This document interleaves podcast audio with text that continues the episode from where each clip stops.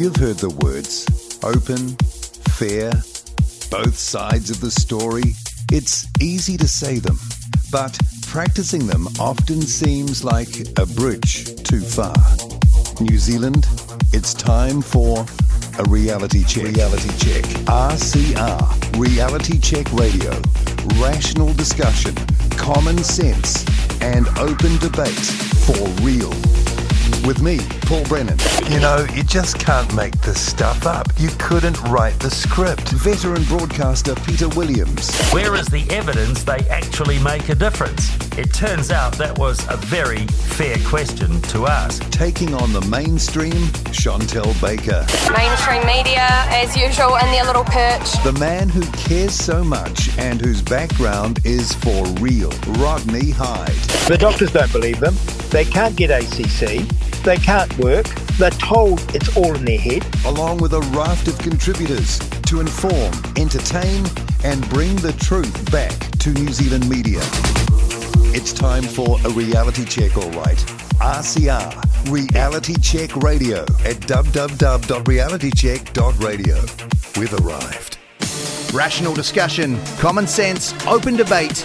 RCR, Reality Check Radio with Paul Brennan.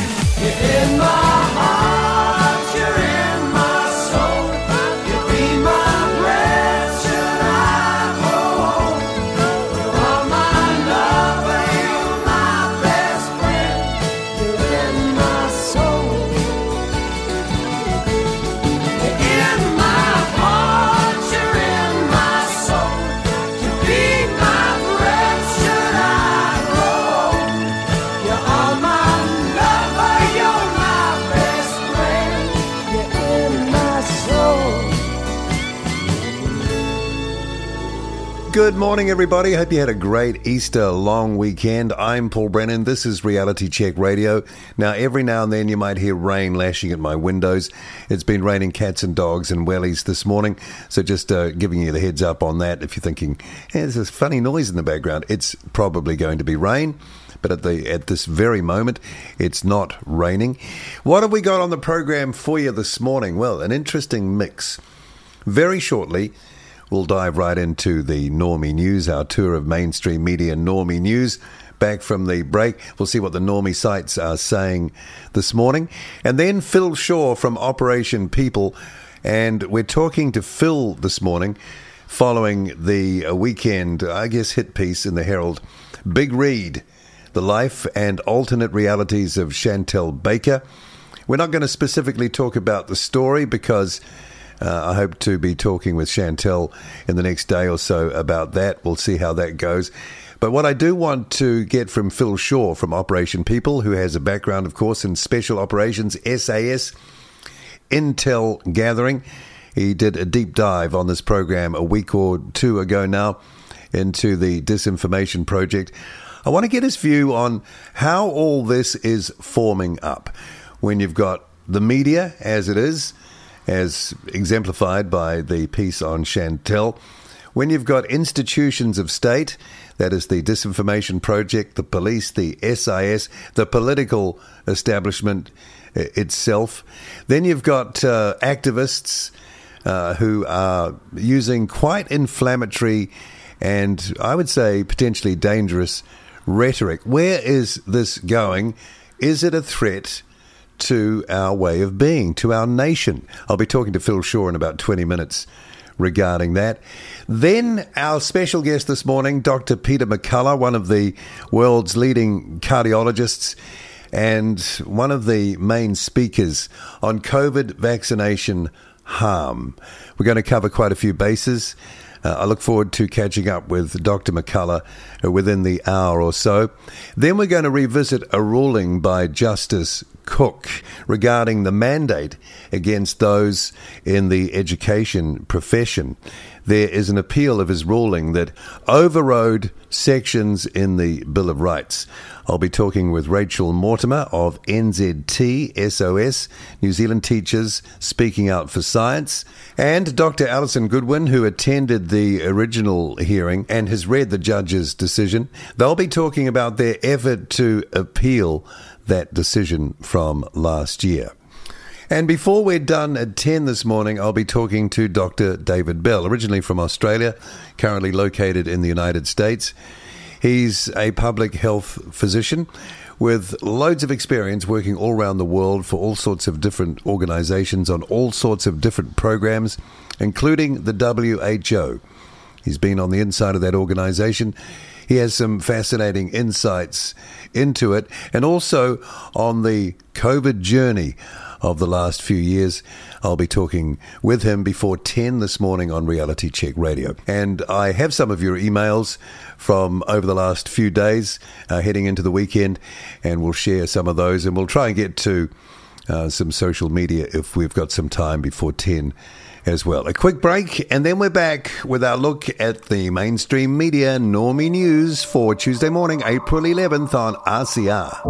One person's hate speech is another person's truth. And I would much rather allow extremists to have their horrible say than shut down all of society in a vain attempt to stop what we might consider to be extremism. So if you classify one thing as hate speech, then that can that can stretch and it grows into so many other areas and who gets to control it? And that's the problem. Barefaced abuse could be considered hate. I'm no fan of that. But calling out things that we disagree with or activities that are obviously questionable isn't hate speech. That's free speech. And to have government tell us what we can and cannot say, what we can and cannot impart as opinion, uh, is just an outrageous attack on democracy and on freedom. Rational discussion, common sense, open debate. RCR, Reality Check Radio with Paul Brennan. And it's that time again.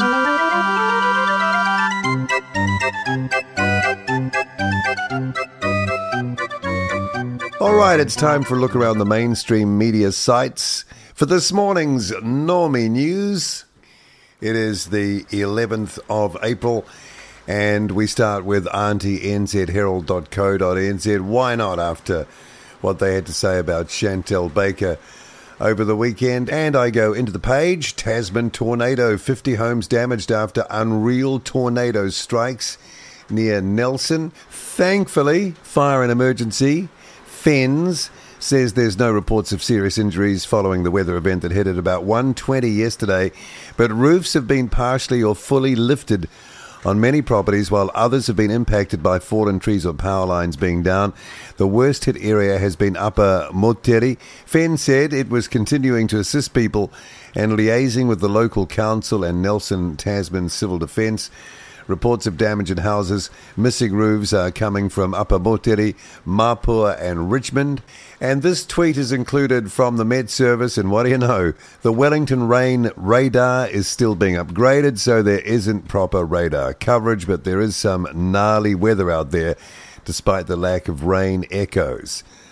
Okay, so no rain echoes, but it's gnarly. I guess that makes it official or made it official from the Met Service. And even in the background, you might hear the rain hitting my windows at the moment. It's really bucketing down as I go through the normie news. I could have looked at the rain radar, but that's being upgraded. But yeah, it does sound gnarly. The first cut is the deepest. They have this story. Sir Rod Stewart gets tattoo in Auckland to celebrate victory of beloved Celtic Football Club. He's 78 now, Sir Rod. He's capped his swan song New Zealand tour, the Herald tell us, by getting a tattoo from an Auckland artist. Sir Rod is a huge fan of the team, which triumphed over Rangers FC in a dramatic 3 2 victory at the weekend. The two Glaswegian clubs share a legendary rivalry dubbed the Old Firm. On Monday, the day after the final leg, of what will be his last Kiwi tour before a sellout crowd at Auckland's Vector Arena. Stewart's Instagram page posted a photo of the pop and rock legend getting a tattoo to celebrate the club. Getting a Glasgow Celtic tattoo in Auckland to celebrate my beloved team. You're in my heart, he posted, and there's a picture of Rod looking a bit blown out and some chap. I guess the tattoo artist realizes it's Rod Stewart. He's there with his yellow beanie on and a tattoo machine giving it a go. And Rod's wearing the Celtic um, name on a necklace he's wearing. In fact, the Herald tell us the tattoo artist appears to be Ray Waller, who operates out of the Seventh Day private studio in Auckland's Parnell. Oh, just down the road from where our big billboard was displayed last week. So Rod's wife, Penny Lancaster, appears to be a fan of his new ink. Amazing celebration to end a great Australian New Zealand tour, wrote Lancaster in a comment below the photo. They have the story about a search on for two overdue hunters in East Coast Forest. And this story in their world section, Suck My Tongue. Dalai Lama shocks with bizarre comment to young boy. Got to go into this. The Dalai Lama has raised eyebrows after kissing a young Indian boy on the lips and asking him to suck his tongue. Footage of the bizarre interaction, which occurred last month during an event for India's M3M Foundation, has gone viral on social media. The leader of Tibetan Buddhism, Tenzin Gyatso, was hosting students and members of the foundation at his temple in Dharamshala, India, where he lives in exile. In the video, the boy approaches the microphone and asks, Can I hug you? The 87 year old says, Okay, come, and invites him on stage. The Dalai Lama motions to his cheek and says, First here, and the boy gives him a hug and kiss. He holds the boy's arm and turns to him, saying, Then I think fine here also as he points to his lips. I don't know if I want to go on with this. The spiritual leader then grabs the boy's chin and kisses him on the mouth as the audience laughs and suck my tongue, the Dalai Lama tells the boy, sticking out his tongue. They press their foreheads together and the boy briefly pokes out his tongue before backing away as the Dalai Lama gives him a playful slap on the chest and laughs. On Spanish language social media, Colombian journalist Vicky Davila wrote on Twitter, This kiss is scandalous. The Dalai Lama kisses a boy who approaches him on the mouth. The attendees applaud and laugh instead of condemning this aberration. The Herald tell us his office was forced to issue an apology, saying that sometimes his off the cuff remarks, which might be amusing in one cultural context, lose their humour in translation when brought into another. That's the Herald. Now our MSM mainstream media normie news review for Tuesday morning goes to rnz.co.nz forward slash news. They have front and centre the tornado story, how tornadoes are formed, and what unfolded. Oh, in Auckland, not in Nelson, but in Auckland. Analysis. Thunderstorm cells over Auckland were lined up in such a way that they fed into each other and kept each other going. They, they led each other on, leaving damage in its wake. RNZ tell us such damaging winds could happen when thunderstorms were particularly vigorous. Met Service meteorologist Dan Corrigan said on Sunday night the thunderstorm cells were lined up in such a way that they fed into each other oh yeah, and kept each other going. That's where they got that from. The weather feature that caused the damage may well have been a small tornado, but Met Service was uncertain because it had not seen any photos or video that showed a funnel cloud reaching the ground. You can have strong downdrafts out of thunderstorms that produce damaging wind gusts. The risk of damaging winds was the same, regardless of whether they came from a small tornado or from gusts. And we're told between 8:30 and 9:30 p.m. the strongest gusts recorded in the Auckland area were in exposed locations, 96 kilometres an hour at the Tiri Tiri Matangi Lighthouse and 87 kilometres per hour at Whangaparaoa. Well, that's an average day in Welly, you know, when the northwest is blowing a gale. And this is interesting. NIWA meteorologist Dr. Richard Turner has said the typical number of tornadoes observed in New Zealand was roughly about 7 to 10 a year. Some years had more, maybe as many as 20 or 30, but some of those would not have been observed. Correct.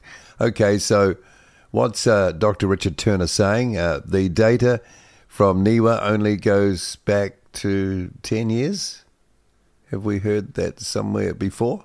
And Aucklanders are warned of more potential tornadoes as unsettled weather continues. I'm still looking for the connection to climate change.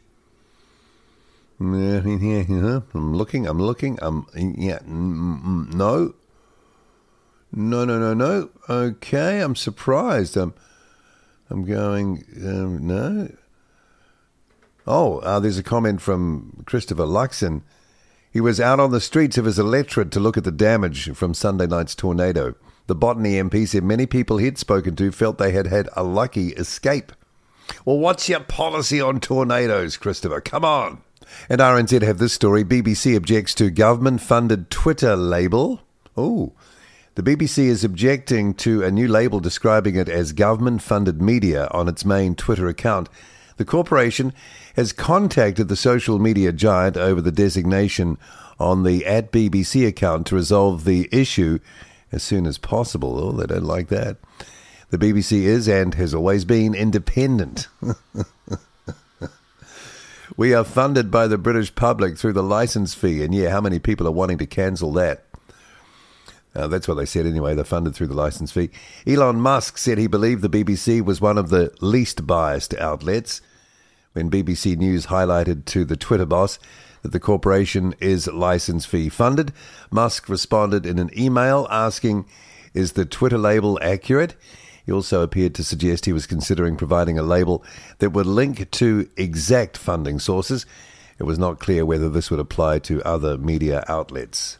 And in their New Zealand Health section, students object to uni's liquor license. They want information. A student group is pushing back against the University of Otago's bid to renew its liquor license, criticizing it as lacking important information. What is that important information?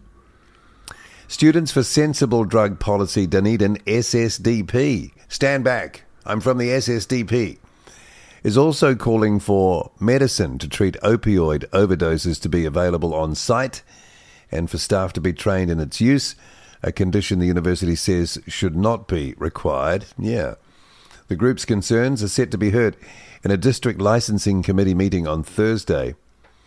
This follows the SSDP's recent objection to 11 bar and clubs on license renewal, alongside objections from police Whatu Ora Health New Zealand and a city licensing inspector. The future of the Octagon venue, popular with students, is likely to be decided by the end of the month. Another concern was the university plan reported by the Otago Daily Times in July last year, and that is to sell alcohol from noon at the University Union Food Court, subject to approval. And someone's made this comment increasing access to alcohol for a vulnerable demographic and a place of study seems problematic. Well, given what the universities are turning out, maybe maybe uh, the alcohol might uh, might help. And immediate access to naloxone, which reverses effects of an opioid overdose, is this a problem? Are they having a problem with that? Would save lives and should be part of first aid supplies. The submission said, yeah, that can sit right uh, up on the wall next to the defib, which I'm sure is getting a workout more than it ever has, possibly. Now, our tour around of the MSM Normie news sites uh, arrives at One News. Their lead story Police searching for two missing hunters on East Coast. A search and rescue team, as well as the Eagle helicopter, searched the area but couldn't find the hunters. Serious concern over Brendon McCullum YouTube gambling ads. Oh, yeah. The Problem Gambling Foundation says they have serious concerns about an aggressive online marketing campaign from an offshore gambling company which features cricketer Brendon McCullum. The ad, which plays on YouTube, features the former black cap and current England coach sitting in a Ferrari, calling on viewers to sign up for 22bet. Bet to play, bet to win, he says in the ad. 22bet is an offshore betting website based out of Cyprus Currently, it's illegal for overseas bookmakers to advertise in New Zealand. What are they saying? The ads have been played incessantly, with Kiwis taking to social media to complain about the annoying and repetitive advertisements. Are they complaining because they're annoying and repetitive or because they're about gambling? I don't know. It's now caught the attention of the Problem Gambling Foundation, the PGF, which filed a complaint to the Department of Internal Affairs. Speaking to One News, PGF spokesperson Andree Froude said she has serious concerns about the advertising. She called it the most aggressive marketing I've ever seen. And she said people go onto this betting platform and they're not actually covered by New Zealand law It's based in Cyprus, so they're not actually protected. People may not be aware of that, so if, for example, something went wrong and they couldn't get their money out, they wouldn't be protected. Oh, I see. That's what they mean by protected. Not protected from the evils of gambling, but if what if something went wrong with the transaction? Anyway, Christchurch supermarket robbed by potentially armed man, potentially. Woman's Refuge, now called Aviva, sees more demand after 50 years. Formerly known as Christchurch Women's Refuge, the organisation Aviva is marking 50 years of supporting Cantabrians to live violence free. And I looked up Aviva. It is a female first name. It is a modern Hebrew name meaning spring like, dewy, or fresh. Its masculine version is Aviv, with Aviva also being one of its possible diminutives. The diminutives of Aviva are Avika and Viva. The Normie News now goes to stuff.co.nz. Unbelievable tornado tears through Tasman region, leaving path of destruction. And they've got a picture here of people putting tarps on a roof that's obviously been sucked off. FIFA Women's World Cup chant to be unveiled as tickets go back on sale.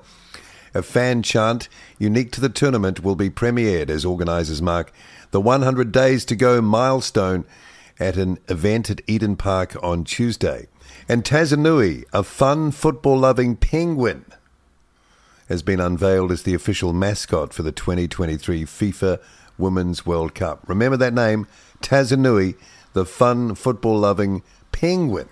This is impressive. A total of 650,000 tickets have been sold across the 64 matches to be played in New Zealand and Australia, with almost 150,000 sold for the 29 to be played in Auckland, Hamilton, Wellington, and Dunedin and the Football Ferns will play Norway at Eden Park in Auckland in the first match of the World Cup on July 20th.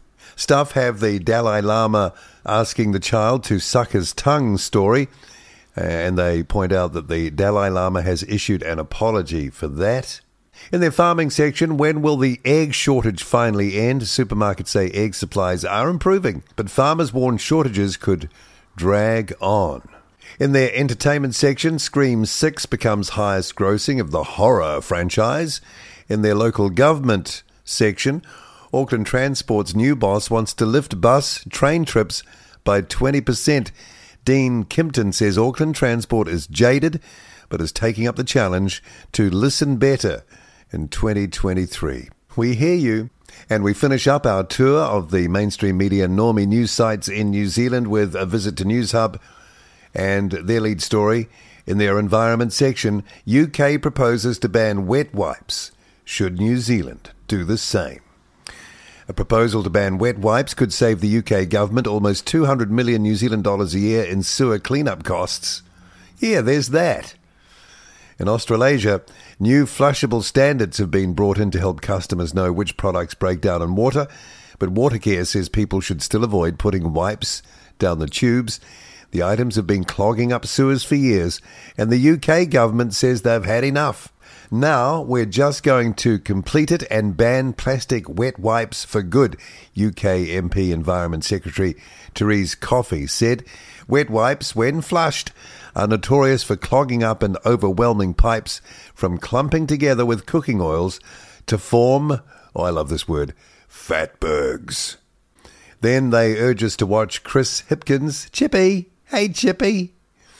Interviewed by The Hui on Three Waters and most important issues impacting Māori. There's the tornado stories. Inflation causes sharp spike in price of Easter eggs. No Easter egg shortage, have you noticed? The first line of the story is It's Easter, which means it's time to overindulge in chocolate. Really? Is that what Easter's all about, News Hub? Overindulging in chocolate? Boy, they, they like to confess, don't they? But like most things, the price of Easter eggs has jumped significantly this year, and this has left a bitter taste. Oh, not a cliche line. A bitter taste in some consumers' mouths. Economist Brad Olson, who was probably wondering why he put all that time into being educated as an economist to have questions like this asked of him, he said it's no surprise that chocolate prices are broadly mirroring the general increase in food costs. My eyes are glazing over. Let's get out of there. And in their fuel section, pain at the pump, expert warns up to 40 cent increase in petrol prices by July. The Automobile Association AA is warning petrol prices could increase by that much. It comes after fuel prices hit record highs in 2022, with the government slashing fuel taxes and public transport fares in March last year to respond to soaring prices. But an AA spokesperson said with fuel taxes being reintroduced and the international price of oil barrels increasing, Kiwis can expect to pay more soon. Oh, well, that's just great, isn't it? Thank you for that. And they're reporting investigation into Green MP to see if there's been more backstabbing behaviour, who the crybaby text was destined for. This is this is like being at play centre. Um, a Green MP, Elizabeth Kerekere, is being investigated by her party for slagging off her own colleague Chloe Swarbrick, calling her a cry baby. We are disappointed. We will be fully investigating, said co-leader Marama Davidson. While Swarbrick was debating her alcohol bill in the House on Wednesday night, her Kakariki comrade, Dr. Kerekere, hit the group chat bemoaning the fact Swarbrick was getting attention during the party's list selection process. Dr. Kerekere seemingly accidentally sent a green eyed text to the wrong group of MPs and staffers. Sucks that her bill goes through during list ranking. Please, universe, pick my bill tomorrow. Then another text, oh my god, what a crybaby. On the face of it, the message looked to be mean, Davidson said. We are taking this very seriously. And that's our look around the. oh dear.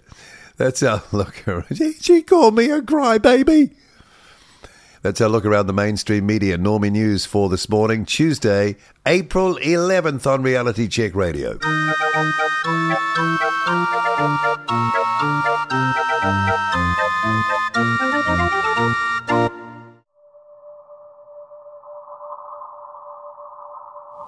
What I want to achieve with RCR is conversation.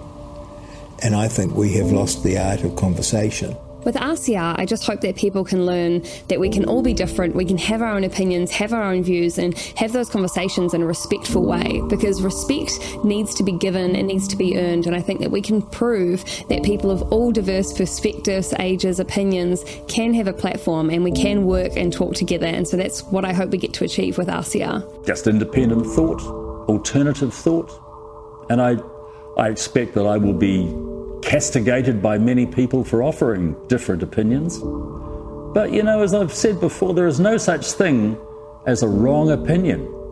Opinions are like noses, everybody's got one. The exchange of views, fair debate, no cancelling, no interrupting, no aggressive responses. We want to hear what people have to say, whatever side you're on. And the listener, the consumer, with that information, can make of it what they will. That is the mission. It's a good mission. Rational discussion, common sense, open debate. RCR, Reality Check Radio with Paul Brennan. That's right. It's me, Paul Brennan, on Reality Check Radio Tuesday morning. Peter McCullough, Dr. Peter McCullough, beaming in from Texas, USA, uh, inside the next half hour or so. Remember, we're trialing out our text system. It's our sort of like version 1.0 and it's easy to use. Obviously, texting's not difficult, but I might have hashed it up a bit in, in initially describing how to use this at the start of the show um, some minutes ago. So here we go. I'm going to have another go at explaining it, and all you have to do is text RCR with your message to 4040. Text RCR with your message to 4040. I'll say that again. Text RCR with your message to 4040. And let's see if it works. Let's see if it works. All right, time for our first guest. He is Phil Shaw from Operation People. And just about Phil Shaw, over his working life, he served in the military, the healthcare science sector, and in countering human trafficking. Uh, he has military experience in counter terrorist operations, special operations forces, New Zealand Special Air Services. He's um, been involved in intelligence systems and analysis, health science. He's got a Bachelor of Medical Laboratory Science and practiced in chemical pathology. and he is a very well qualified man. He's also part of Operation People with Chantelle Baker, and you may remember not too long ago we had uh, quite a deep dive, as I've called it, into his work, looking into the disinformation project, the people involved in it, how it kind of works, um, how it's been funded, etc. Anyway, I've asked Phil to come on the program this morning as an intel and information gatherer and analyst to get his view of where this culture war, I think we can call it a culture war, is heading with the two sides sort of um, facing off against each other. Uh, you've got the story that the Herald have done, Big Read, they call it, uh, the life and alternate realities of Chantelle Baker by senior writer David Fisher. Are we heading to a point where this could get serious and become a kind of national security threat? Phil, welcome to Reality Check Radio again. Nice to have you. Yeah, hi, Paul. Um, yeah, thanks for having me on again. Okay, so I thought it would be good just to have a quick chat because it seems to me and others, I'm sure, that this is the latest example. This, and I think I, I, would call it a hit piece on Chantelle Baker, who, of course, is one of the lineup, one of the team here at uh, Reality Check Radio, as well as, as Operation People, um, and you're involved in that, of course, uh, to sort of find out at what point we're at with this, what I guess people would term a culture war, but maybe up to now it's flipped into something a little more serious and that is uh, possibly to a level of uh, a threat to national security. And, and we'll uh, kind of explain that as we go. So we've got the disinformation project. We've got the media going hard at it. We've got uh, certain members out there of society. Um, I'm thinking of the Shaneel Lal and uh, the activist who poured the tomato juice over Posie Parker. And of course, our uh, good uh, friend, the Sri Lankan doctor, Sanjana Hattotuwa, from um, the Disinformation Project, who are clearly agitating and, and saying quite inflammatory things. The word genocidal was used the other day by Dr. Hattotuwa. Um, he was the uh, person who made a, a comment uh, in media just uh, within the week or so relating to the aftermath of what happened at Albert Park on March 25th, that Saturday morning, that uh, levels of hate, and he conflated it with, uh, you know, far right extremist groups kind of joining up with people who might have been more on the anti-vax crowd. I hate using that term, but let's uh, let's use it. Um, that the hate level towards the trans community had, had hit a genocidal level. Now that's a serious word. Yeah, the police who weren't protecting, it seems, the uh, people at that um, event in Albert Park. We're talking about the Let Women Speak uh, people mainly, obviously. And they've come out now and said, look, if anyone's threatening the trans community, call us and we'll be there, we'll turn up. They let the Colombian person um, out of the country, apparently. Arrest warrant there now, but uh, how good is that when they're not even in the country? Mm. Uh, and you've got. Um, the uh, SIS and the head of the SIS, Kitteridge, saying not too long ago in developing some sort of pamphlet, some sort of guideline for citizens who may be concerned that their neighbor is going off the rails to contact them. It seems to me now we're getting to a level where there is such loose talk out there. I mean, genocidal is a serious word. We've got institutions of state, including, you know, um, the Disinformation Project, which seems to be working um, kind of in lockstep or for or, or is sympathetic to the government and the, the, the power side of it, all coming together to hmm, how would you say, if you're an intelligence gathering person, of which you have been in your previous sort of uh, life, putting all those ingredients together do we have a forming what what we could uh, what the Americans would always probably say as a national security issue, weaponization of institutions, academics and activists um, saying very inflated and alarming rhetoric, using the genocidal term mm. uh, again.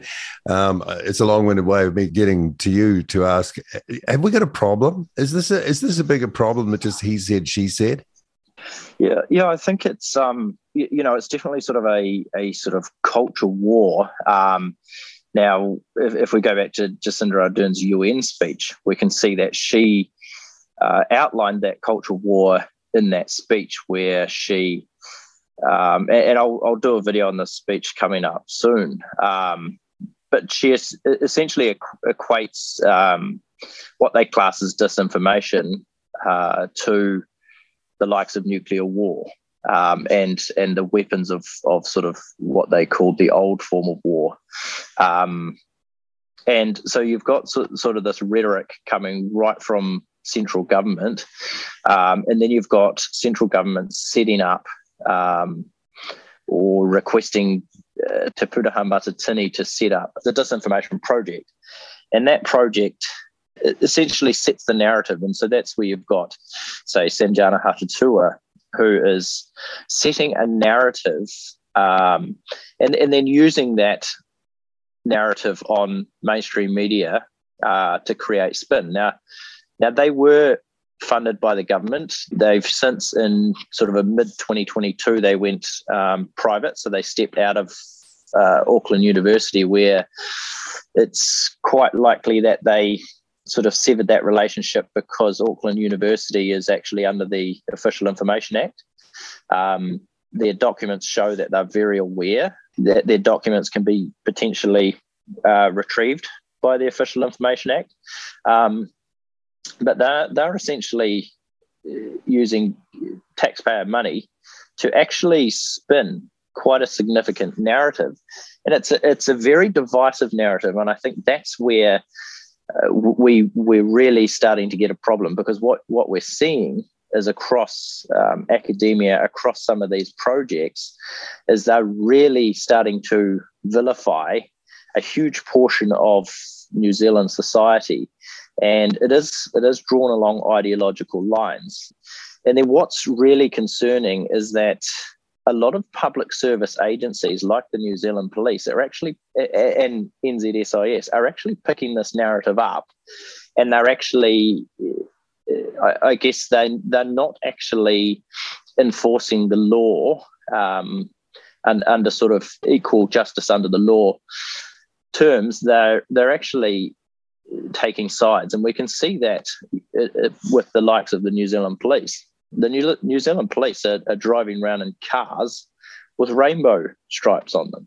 So they've taken sort of a side already and they're showing their sort of solidarity with with one side of the argument. Now, the other way we can look at it is through their actions, say at that Posie Parker event where we did see a, a, a, sort of failure to respond in a timely manner and, and, and also failure to keep those protesters separated from the actual event. And so I, I do think we are actually getting to quite a bit of a problem where the narrative is spinning a narrative of division and hate and and it's it's inflating an issue and then what we're doing is is we're seeing uh, public service agencies actually taking a side on that, which I think is is very dangerous because they should be there to represent all sections of the community in a non-biased um, fashion. And then you've got um, a lot of talk in the media and in this piece uh, on Chantelle, alluding to, you know, sort of dark money from overseas uh, and this is not new. It's it's been going on a bit. This sort of uh, attempt to link dark money, far right money, the relentless use of the term far right, by the way, when really there is no classification or description of of what that means, and also you know intimating uh, Russian connections as well. What you would expect if you wanted to create a narrative like that, but at the same time, you've got the people that um, I mentioned at the start of this the three people that I mentioned, um, they're all from outside the country. They're not from New Zealand. And okay, uh, it's great that people can come and live here and, you know, they can thank us all they like for creating a, a stable country, a good platform from um, which they can operate. But actually, if there's any outside influence causing problems, it's them. I think you're right there, and I think also uh, what we've seen is um, the ideology that they're actually sort of um, that's driving a lot of this is actually also an, an ideology from outside New Zealand as well. Now, now it has come through academic circles, and I guess within um, academia, you do have sort of borrowing of ideas right across sort of the world. Um, you know, you publish your information or your research in a journal article, and then other um, institutions will or, and and researchers will pick up those articles and and use that information that you've published. Um, so there is quite a lot of sharing. Um, however, like this this ideology is coming from out of, out of America. Um, it is it is sort of a United States of American sort of ideology that has has really been um, incubated there, and I guess it's been picked up by um, you know some of these these figures that we we see sort of in the disinformation project and even even wider um, across right across academia. So so there's definitely foreign influence there. And in terms of um, you know some of the claims in that article about it, it almost insinuates that operation people were sort of subject to some sort of disinformation operation from the Russians or the Chinese, and that is absolutely false. You know, we we we work independently as a team, and we research what we think is necessary um, to to help the public understand what is going on, and we try and provide wherever we can references and sources to all our uh, material. So, and I've said before, you know, you decide. Don't trust us. We we uh, trust that they are smart enough and knowledgeable enough to be able to decide and be able to take our references and and actually fact check us themselves. And we're absolutely happy for them to do that. So yeah there, there's some there's some allegations there which you know they they are false. So. Well well that means they're lies actually to insinuate that. Do you think they actually believe that it's hard to say. Like it's it's hard for me to um, attribute sort of any intention to what they are trying to do or or why it is. Um, it seems there's some sort of a, a witch hunt going on. Um, I don't know what it takes in New Zealand to start up a media company in New Zealand and actually be, you know, not be not be subject to a witch hunt by other um, media that's already operating. I don't know why they spend so much time sort of um, trying to suggest that we are some sort of, you know, Russian or Kremlin shill, and that's when it's absolutely false. And none of us have any contact with any Russians, and and um, you know we're we're doing our best to do our to do research and actually provide uh, the evidence of our research so that people can can fact check us themselves. And and I think for me uh, coming from sort of um, working in anti-human trafficking work doing some intelligence there um, when you're investigating people and you're you're potentially your work is potentially going to be putting them away and uh, for a very long time, then you want to make sure that you have the the facts straight, um, the evidence, and you want to make sure that you provide all the sources for that, that evidence so that when it goes through court, the court can really get to the basis of, of what's actually going on. And and that, that's sort of what we apply to our journalism as well. We we are trying to provide as, as best we can all the sources uh, to the information so that people can check it out themselves. Well, the picture that is built, um, if you really believed it, people could think this is a very sinister thing that's happening. And, you know, some people um, can be very serious in their response and reactions to to forming those views or b- believing them and and that can logically extend to then um, whoever is being and in this case, Chantelle and others in the situation, being positioned like this by the media to um, the mass audience, creates a potential physical threat, doesn't it, to someone? And, and I mean, that's very serious, is it not? Yeah, yeah. I think when you when you do have these accusations sort of leveled against you, then I think yeah, there's there's always potential for a, a threat. And you know, when you say the the sort of police have um, reached out to the the trans community and said, if anyone threatens us, um, then re- then you know please report it to us so we can deal with it. And, and actually, I would agree with that, but I would say they should be Same. reaching out both to both sides and saying that and saying, hey, if anyone receives a threat anywhere, because obviously this dialogue and discussion is getting relatively heated, they should be extending that uh, service out to both sides and to everyone and saying, hey, you know, because we did see at that event, the violence came from the trans community themselves.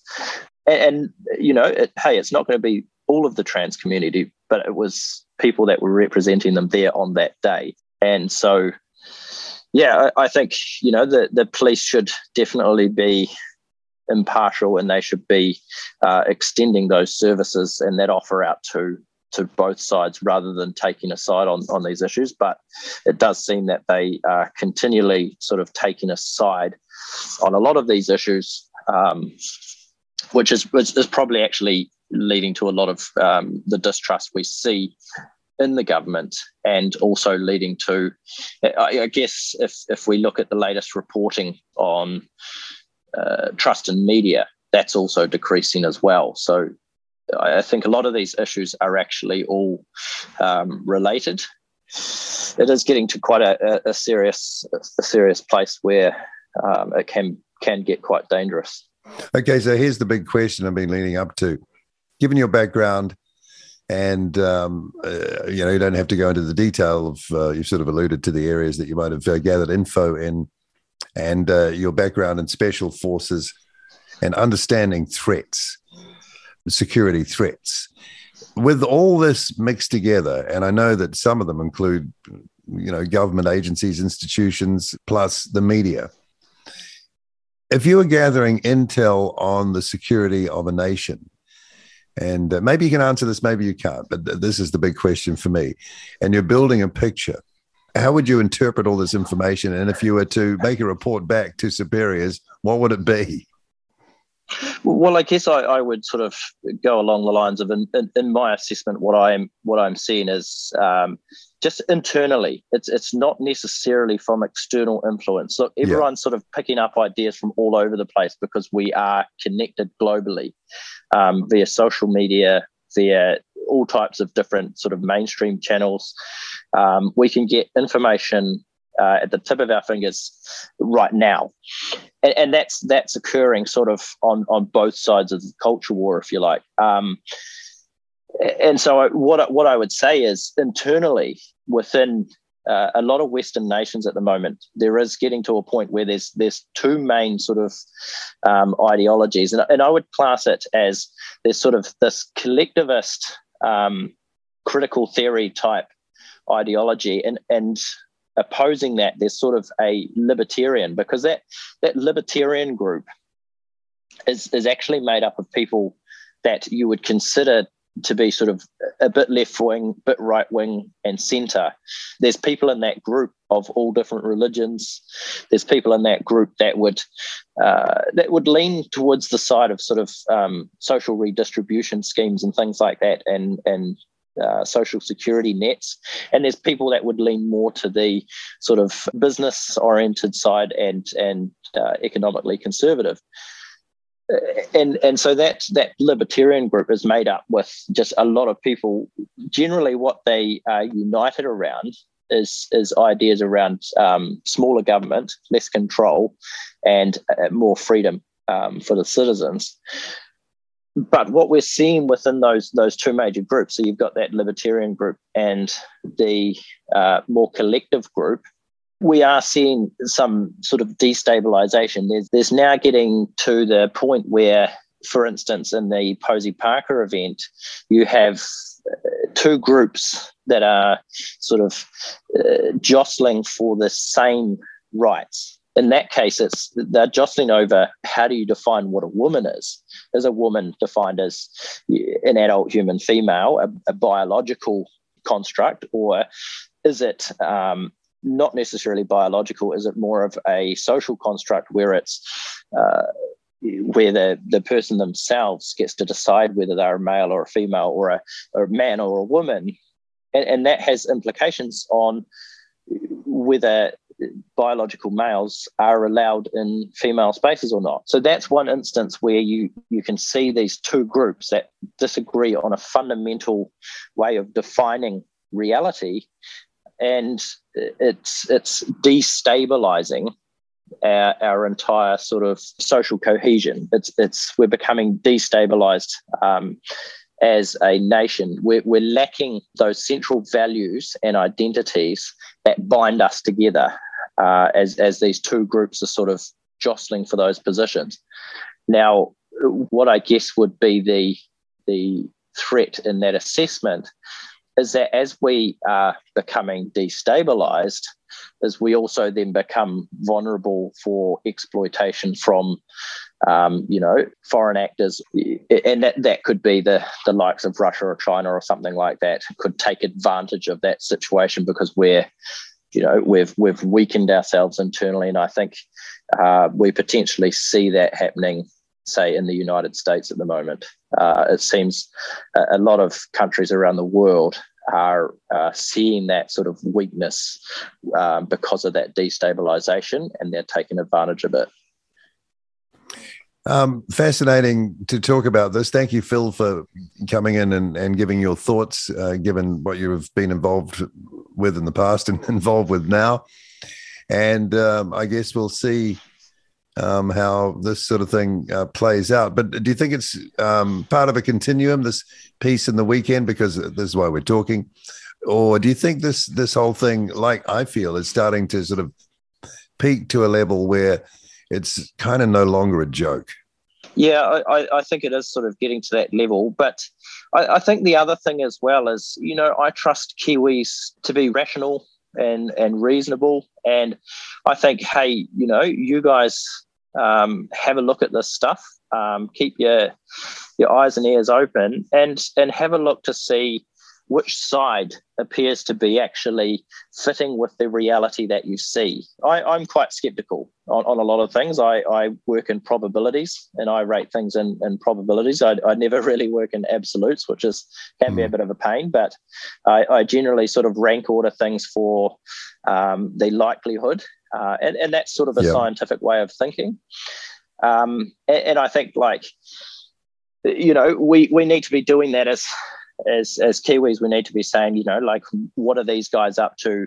Um, thinking about what they're trying to achieve and whether whether their uh, claims actually actually match the reality that we see. I think with the amount of information that's circulating now, and sort of the amount of activism as well, um, people need to really um, be aware of of their sources but vet their sources by checking it uh, with what they actually see in reality, um, if, if that makes sense. So, so verifying sources by, by sort of cross checking other sources, um, using uh, things like live streams that are a lot harder to cut and edit, hmm. and and verifying news sources that way, that type of thing. But um, just to end, here's the thing though the coercive capability of the state is on the side of one particular side, and we can't ignore that.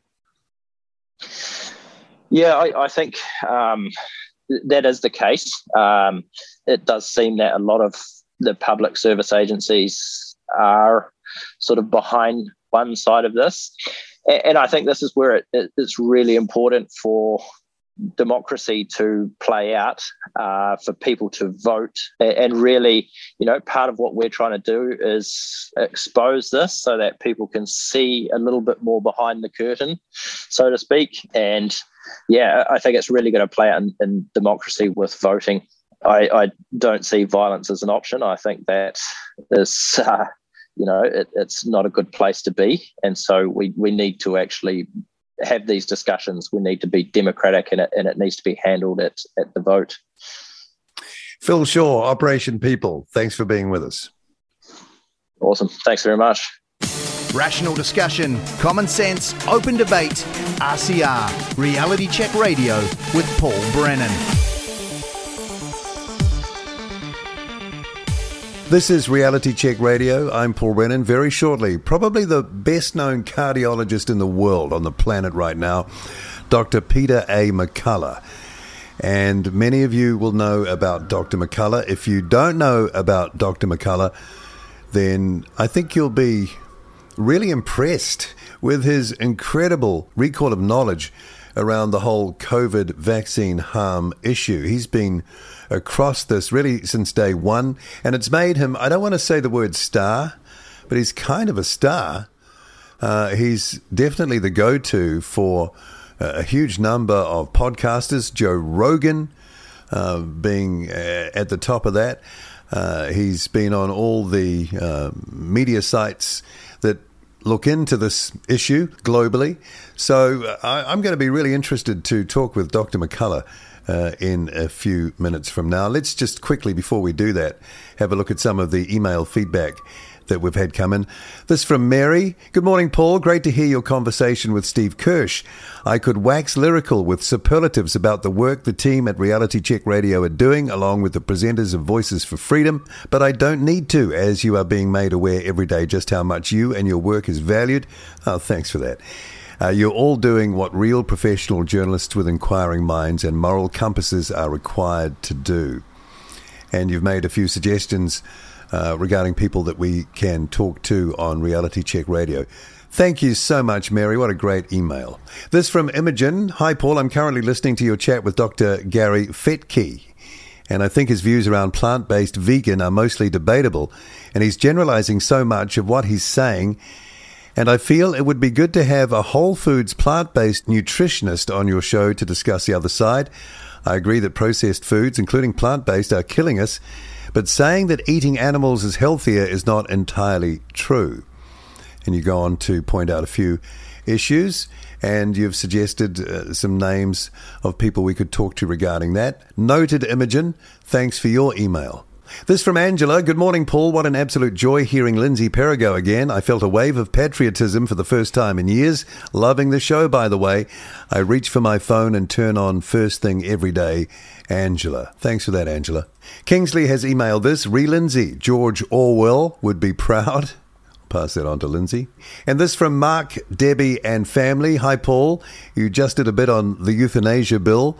Though very much agree in principle, wife and I voted against, though we're seeing bigger methods of population control in play, primarily aimed at reducing births than topping oldies. First point med industry is corrupt. If we have a terminal disease, terrible pain, that patient is an absolute cash cow, needing lifelong treatments and expensive drugs on a daily basis. You say you have a close to home example and you give me details on that, but we won't share them. Waiting lists have us not just dying to live, but dying to die. Cheers, guys, and many thanks, Mark, Debbie, and the family. If you want to email inbox at realitycheck.radio, you can go to realitycheck.radio website and to the contact page and email us that way. And now you can text us, and that's not hard. I'll tell you what you have to do. All right, you ready? Here come the here come the deets, as they say.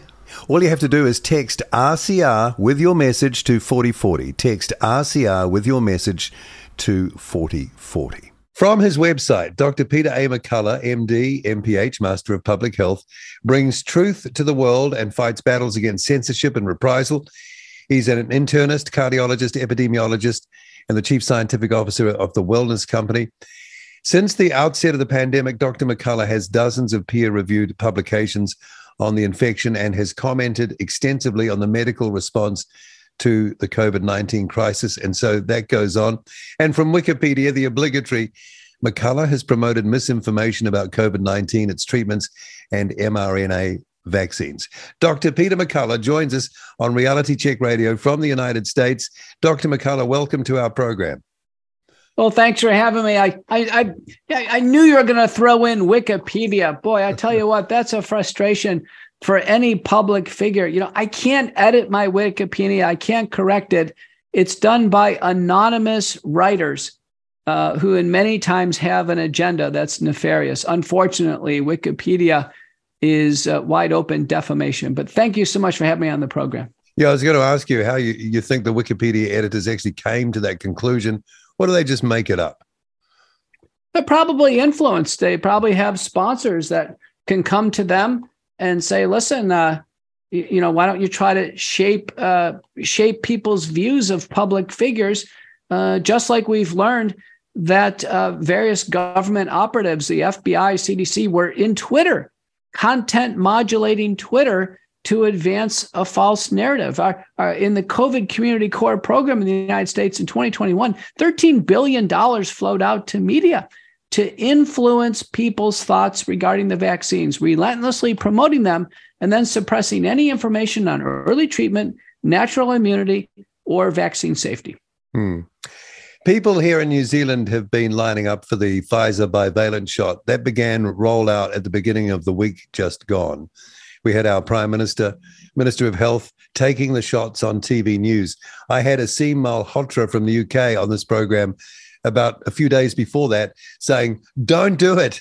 Message to New Zealand, don't do it. But they did line up and they did do it.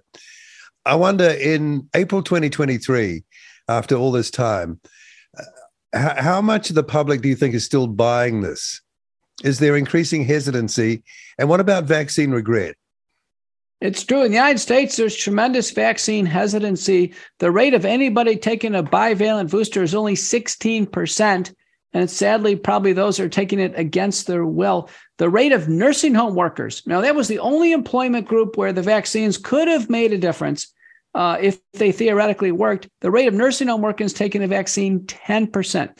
Now, uh, the bivalent boosters are coded against BA4, BA5, Omicron subvariants. Those subvariants now are effectively extinct.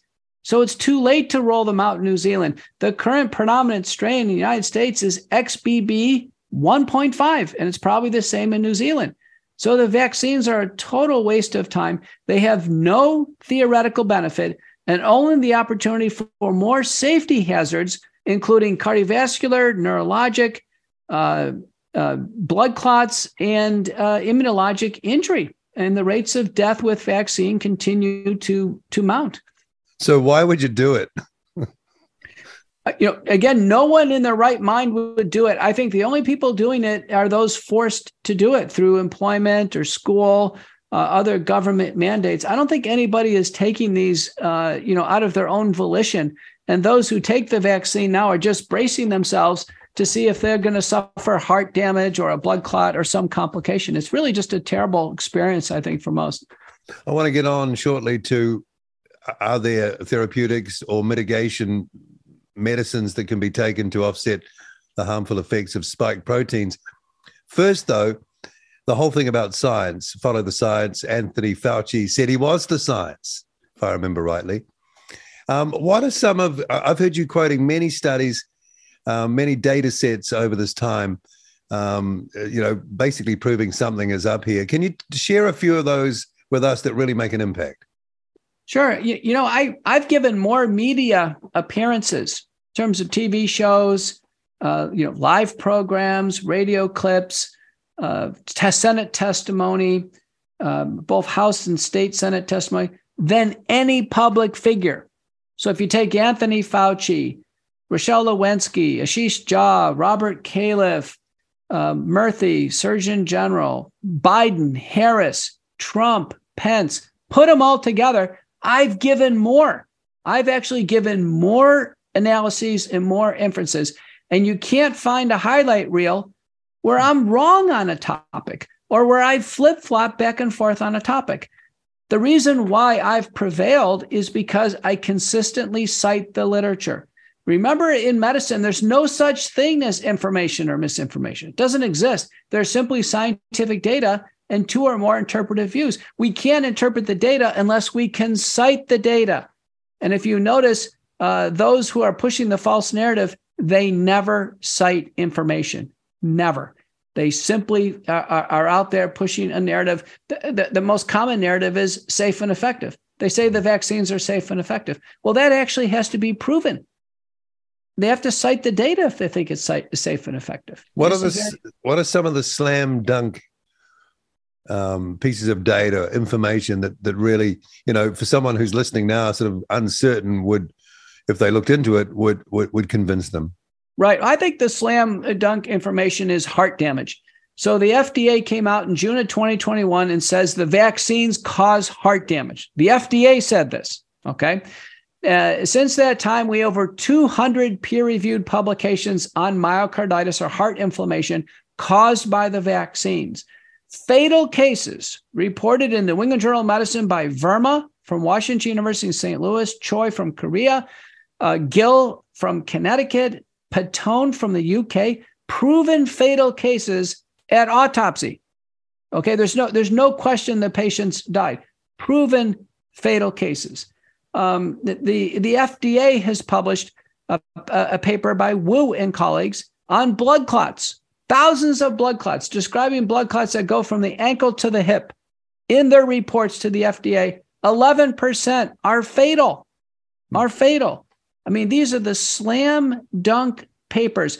Uh, the World Council for Health Pharmacovigilance Report, June 11th, 2022.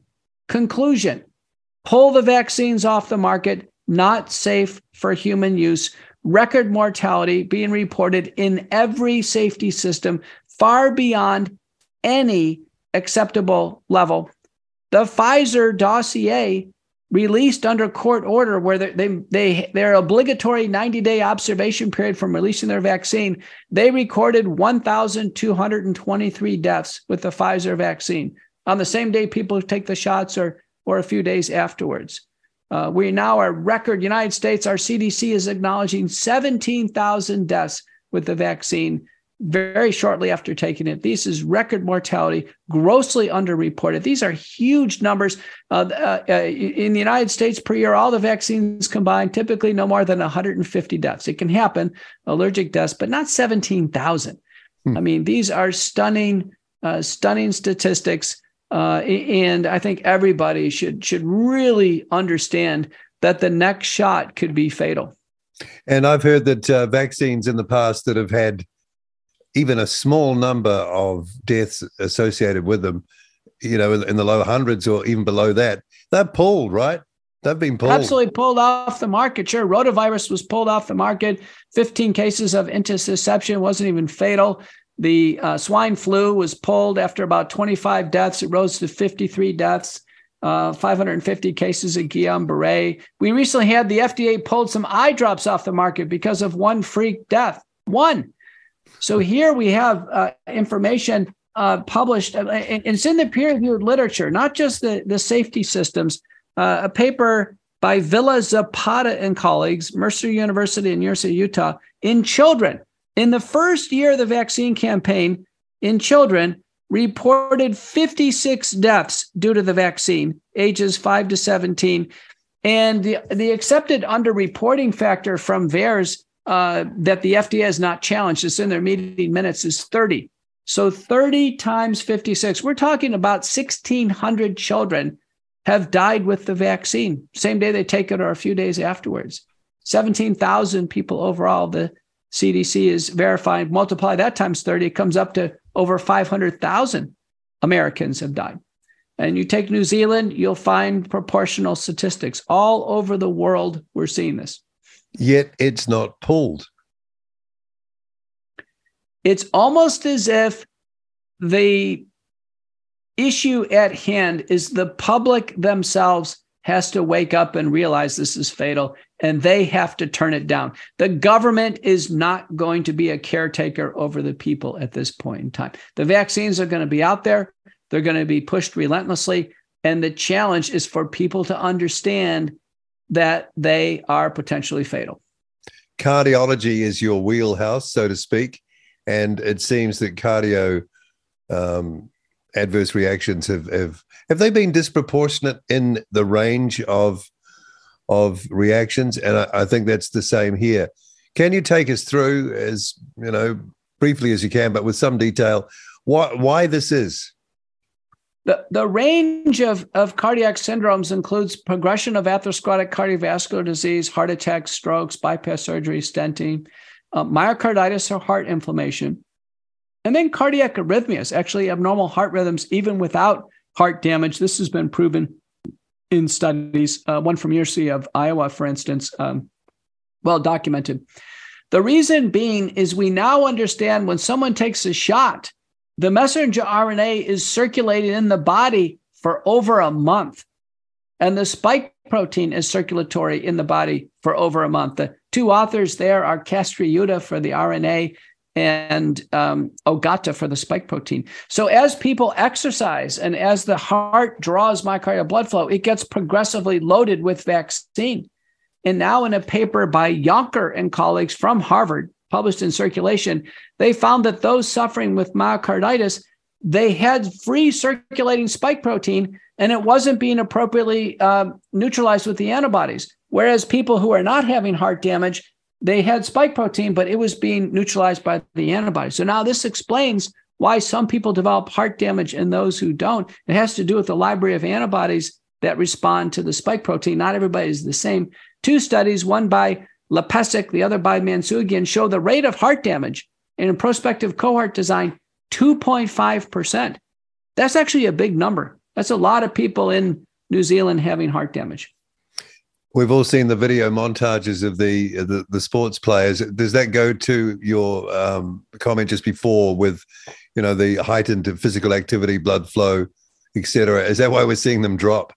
It's true, but remember, before COVID, the cardiology guidelines say we cannot let athletes with myocarditis exercise. We can't do it. So even before COVID, if they had myocarditis from parvovirus or another source, they are immediately taken out of sports. No athlete can exercise with myocarditis. So what we have is the athletes were forced to take it, and many of them are not feeling the myocarditis or not reporting it. They go out on the field and then a smaller subfraction die. You're right, it's increased in frequency. Polykretis and myself have published in the European literature before COVID, a stable period, age under 35, pro or semi pro, mainly soccer and rugby, 29 cardiac arrests per year across all these leagues.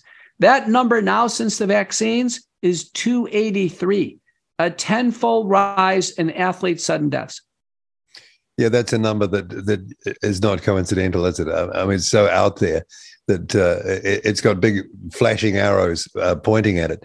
What about okay? So that's cardiac and uh, kind of the short term damage. People are talking about, you know, or wondering what happens in the longer term to uh, other uh, conditions, autoimmune conditions, cancer. I've had cancer before, and uh, I, I, was wondering if I'd taken the shot, would that have potentially returned? It was a head and neck HPV virus cancer. Uh, have you got any thoughts of of what we're we could see, you know, in the years ahead? At this point in time, you know, I'm following my patients clinically. I think most of the damage occurs in the first 30 days. Right. Progressively, the risks go down over time. I've seen some late blood clots about 18 months afterwards, but it's always because the patients have gotten COVID on top of taking the vaccines. Since the vaccines don't work, they get COVID anyway, and then they develop a blood clot or neurologic damage uh, or some other problem. So I think it's going to be time limited uh, I, I, think there's insufficient evidence that the vaccines cause cancer. So I want people to know that the, you know we're not ready to make that call yeah. yet. There is a paper uh, that's a modeling paper from University of Pittsburgh, Singh and colleagues, first author. They showed that the S2 segment of the spike protein, which people do get with the vaccines, it does interact with the uh, tumor surveillance uh, systems P53 and BRCA, BRCA. And so, by that mechanism, the vaccines theoretically, by installing the spike protein, could suppress these systems and promote solid organ cancers like kidney cancer, melanoma, and also promote uh, female breast and, and, reproductive cancers. That's just theoretical. The other uh, mechanism could be that fragments of the RNA, if it's ever broken down, fragments potentially could interact with uh, gene suppressing genes or, or cancer producing genes, oncogenic genes and drive cancer. None of that's proven. The only clinical report of increased cancer has been disclosed by Dr. Theresa Long in the uh, when she testified in the Senate. Uh, the U.S. military is clearly seeing an increase in the rates of cancer, and the big debate is: is it just now recognition, come people coming out of lockdown and decreased access to healthcare, or is it driven by the vaccines? Those are the two uh, possibilities on the table. Cancer is up. We just need to figure out what's the cause. I, I just picked up, you used the word installed before, uh, talking about uh, the vaccine contents, I suppose. That sounds like software. I mean, I install software on my computer. I watch the little line go across, it gets loaded. Is that kind of what you're describing? It's true. For the first time, you know, two thirds of the world's population was injected with genetic code.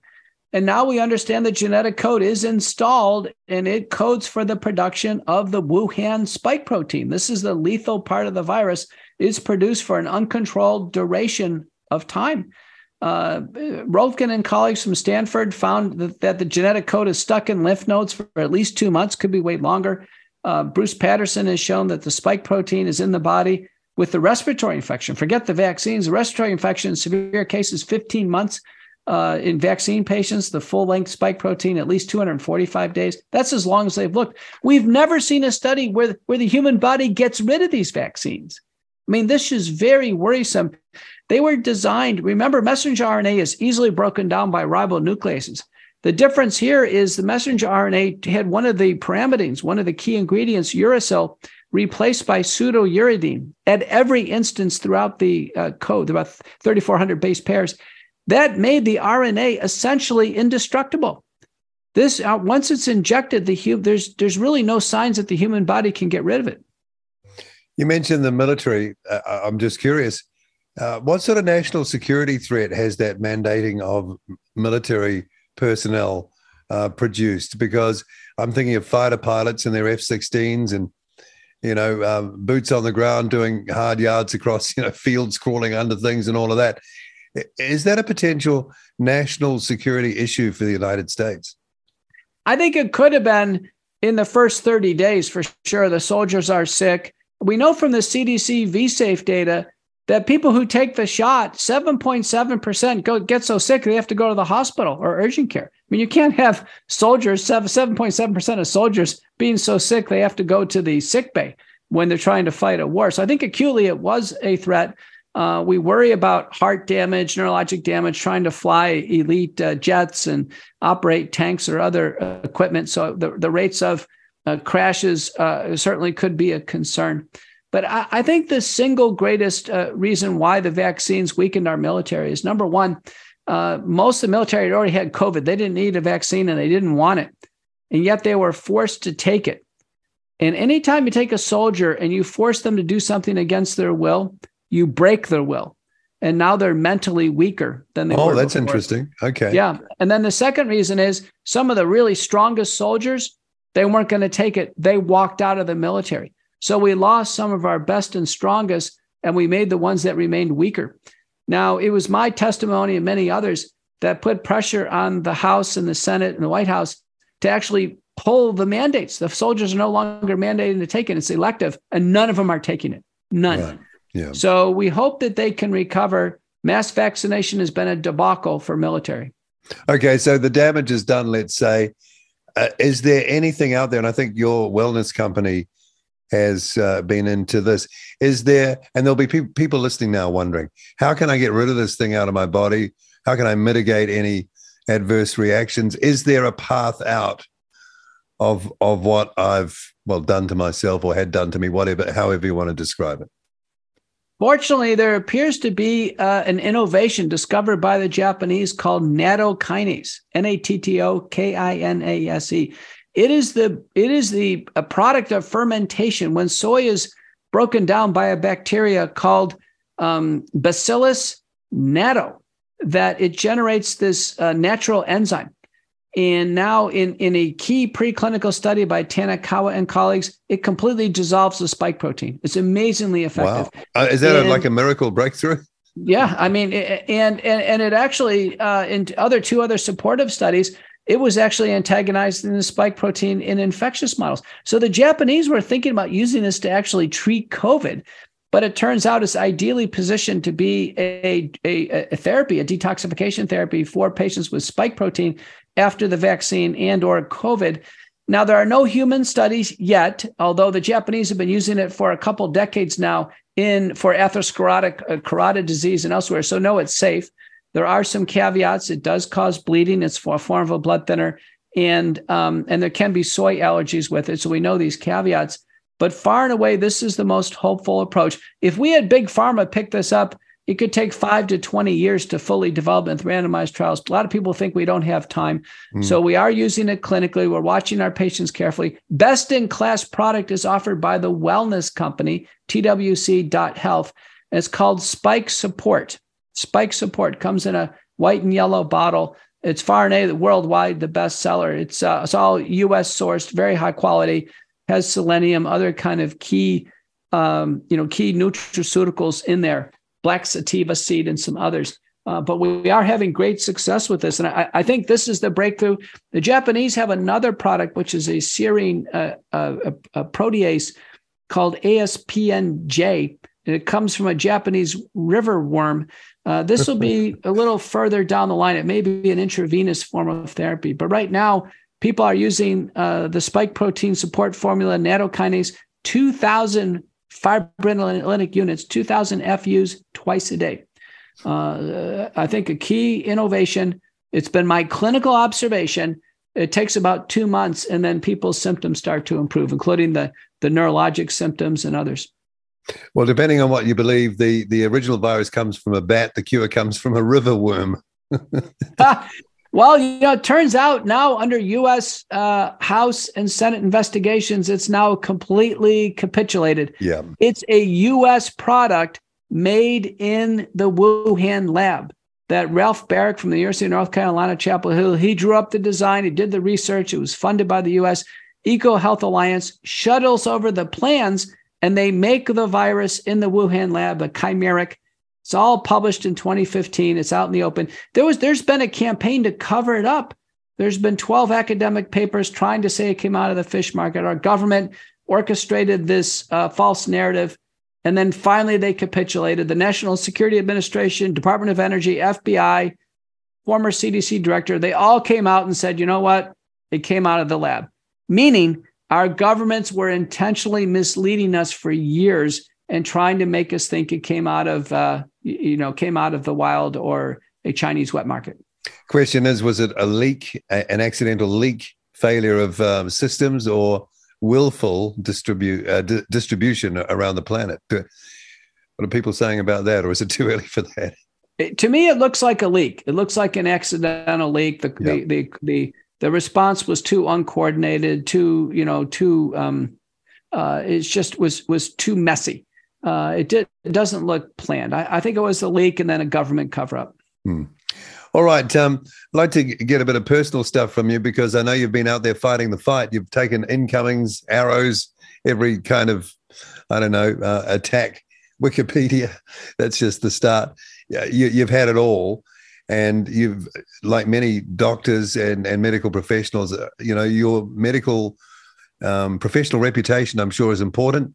Many have decided to preserve that by going a particular way. You haven't. You've been right out there. What's what's that been like for you? And from the very beginning, I, I honestly felt that as this rolled in, we had a death very early on in my wife's side of the family. It really influenced us greatly. I said, I have to do everything to help each and every person. I had to save as many people as I could in my practice family, friends, church, Bible study, and then ultimately became a, a I became a world figure. I tried to help as many people in the world as I could. I took an oath uh, to above all do no harm, and number two, help as as many people as I could, and that's exactly what I've done. I've used as much clinical skill, scholarship, compassion as I possibly can, but it means being truthful, and we yeah. have to be truthful. Uh, no doctor can feel good about going along with these vaccines and seeing people, you know, develop heart damage, blood clots, stroke, being hospitalized. I mean, this is all happening. Our US government and the New Zealand government says it happens. And for doctors to go along with this, uh, they must feel really bad at night when they go to bed. Yeah, you wonder how they can sleep straight, some of them. What does this say in your mind about, and I like to call it now, and I've heard this description, the medical industrial complex, sort of like the military industrial complex. It's, I guess, it's hierarchy, definite, it seems, conflicts of interest. You, you hear the revolving door mentioned all the time. And I guess ultimately the loss of trust, billions losing trust in one of the most trusted uh, institutions and professions, you know, on the planet. Where where are we at with all of that? Um, is there a reinvention that needs to take place? How long does it take to to patch it all up and and get it back to where it was, or maybe never? I don't know. In my book, Courage to Face COVID nineteen, we define the biopharmaceutical complex.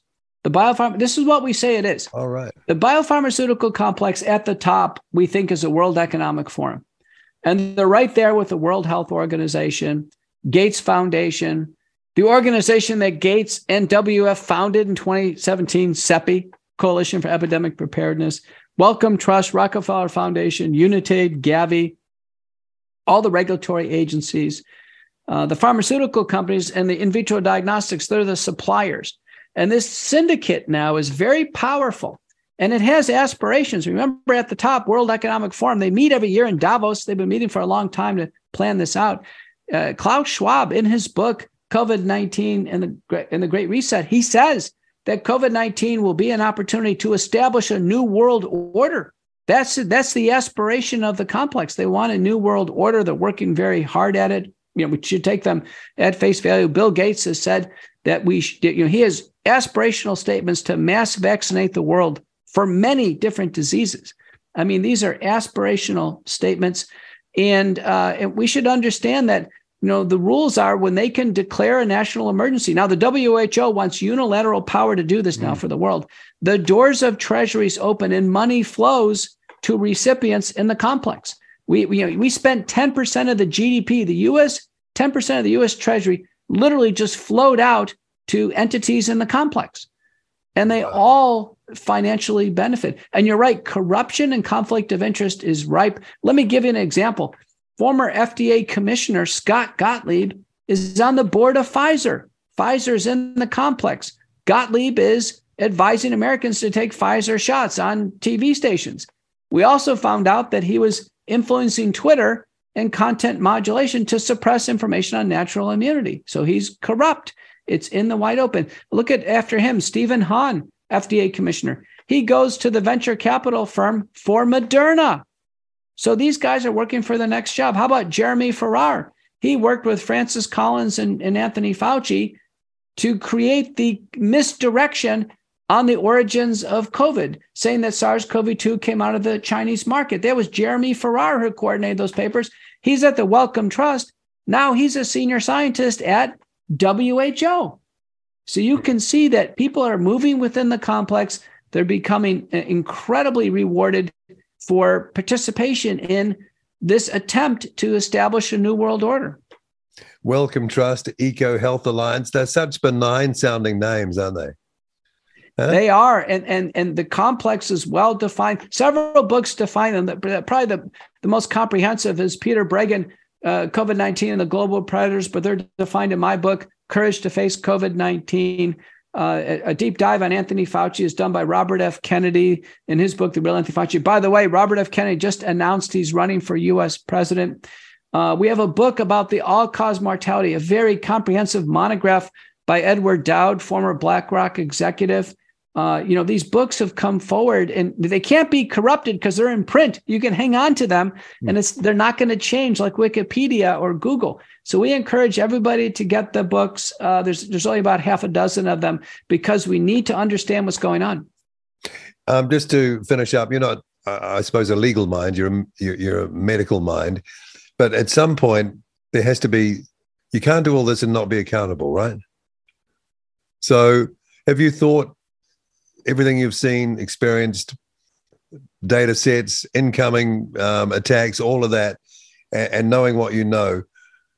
what sort of accountability needs to occur at some point, do you think? Uh, bearing in mind, you never want this to happen again, right? You never do, but you know, I think the real challenge is for the public to stand up. I don't think there's going to be a single court or a prime minister or senator or president who's going to save people. It's not going to happen. I think people have to save themselves. If everybody in the world right now said, no, no more jabs, no more masks, return to normal, and this thing would be over with. So this is really about the will of the people. We hope there's going to be special prosecutors and justice and international court, but I don't really have any high hopes for that. you know, the, the courts are corrupt at this point in time. Most of them are part of this false narrative. Meantime, carnage everywhere, death, um, families, you know, changed forever, and and you know, so sad, right? You know that more than anyone. It, it's heartbreaking to see, and now a recent Rasmussen poll done over the holidays showed that one in four Americans know somebody who's died of the vaccine. I mean, mm. this is worse than a war. We've lost over 500,000 people shortly after taking the jab. We lost 59,000 in Vietnam War. This is 10 times, nearly 10 times as bad as Vietnam, and it's still going on. And I know one person I'm certain of, close friend of mine who, who who's there as well. So it, it arrives on the on the doorstep, you know, and and more and more people are finding that. Dr. Peter McCullough, thank you so much for making a bit of time for us on Reality Check Radio. It's uh, fascinating listening to you, uh, the information that you have, and wow, it just comes out. I don't know where you store it all, but uh, that, that's amazing. I'm sure that's been uh, of great interest to our listeners. All the best uh, with what you're doing and, and the fight that you carry on with. And maybe uh, we'll catch up again some other time. Well, thanks for having me. Make sure you follow me on my website, petermcculloughmd.com. My my uh, book, Courage to Face COVID, uh, podcast, America Out Loud Talk Radio, McCullough Report, and Substack, Courageous Discourse. I'm there doing the best I can for the world. Let's work together and let's close the crisis and move on. We'll leave it right there. Dr. McCullough, thank you for that. Nice to talk to you. Okay. Bye bye. Rational discussion, common sense, open debate. RCR, Reality Check Radio with Paul Brennan. Paul Brennan here on Reality Check Radio. Really interesting to hear from Dr. Peter McCullough there. I hope you found um, uh, that useful and obviously interesting. What a speaker he is. Our next interview is coming up in a few minutes. It was back in March 2022 that Justice Cooke ruled in the High Court that although the mandates in the health and education sector were a breach of human rights, they were justified. Now that decision is being appealed, and we'll be talking to Rachel Mortimer of NZT SOS New Zealand Teachers, speaking out for science, and Dr. Alison Goodwin a GP who was present for that original hearing of the case back in March 2022 and has done a deep dive into the 50 page judgment from Justice Cooke. They'll join me shortly to talk about uh, the original case and the appeal coming up. But first, some music history. We'll have a, a quick music break. It was on this day, April 11th, in 1981, that Van Halen guitarist Eddie Van Halen married actress Valerie Bertinelli. They separated in 2001 and divorced in 2007. Valerie Bertinelli, born in 1960, an American actress, she first achieved recognition as an adolescent portraying Barbara Cooper Royer on the sitcom One Day at a Time, which ran between 75 and 84 for which she won two Golden Globe Awards for Best Supporting Actress in a series, miniseries, or television. Yes, they walked down the aisle on this day back in 1981, and instead of saying I do, maybe they said jump.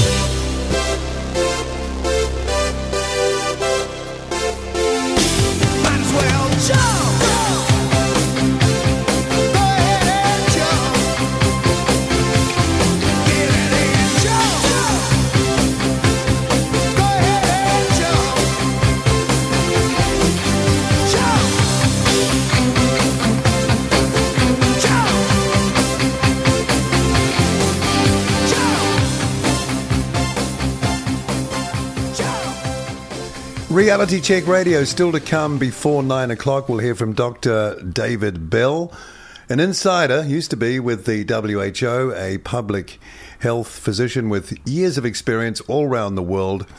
And uh, he'll be talking about the WHO. Uh, are they a force for good?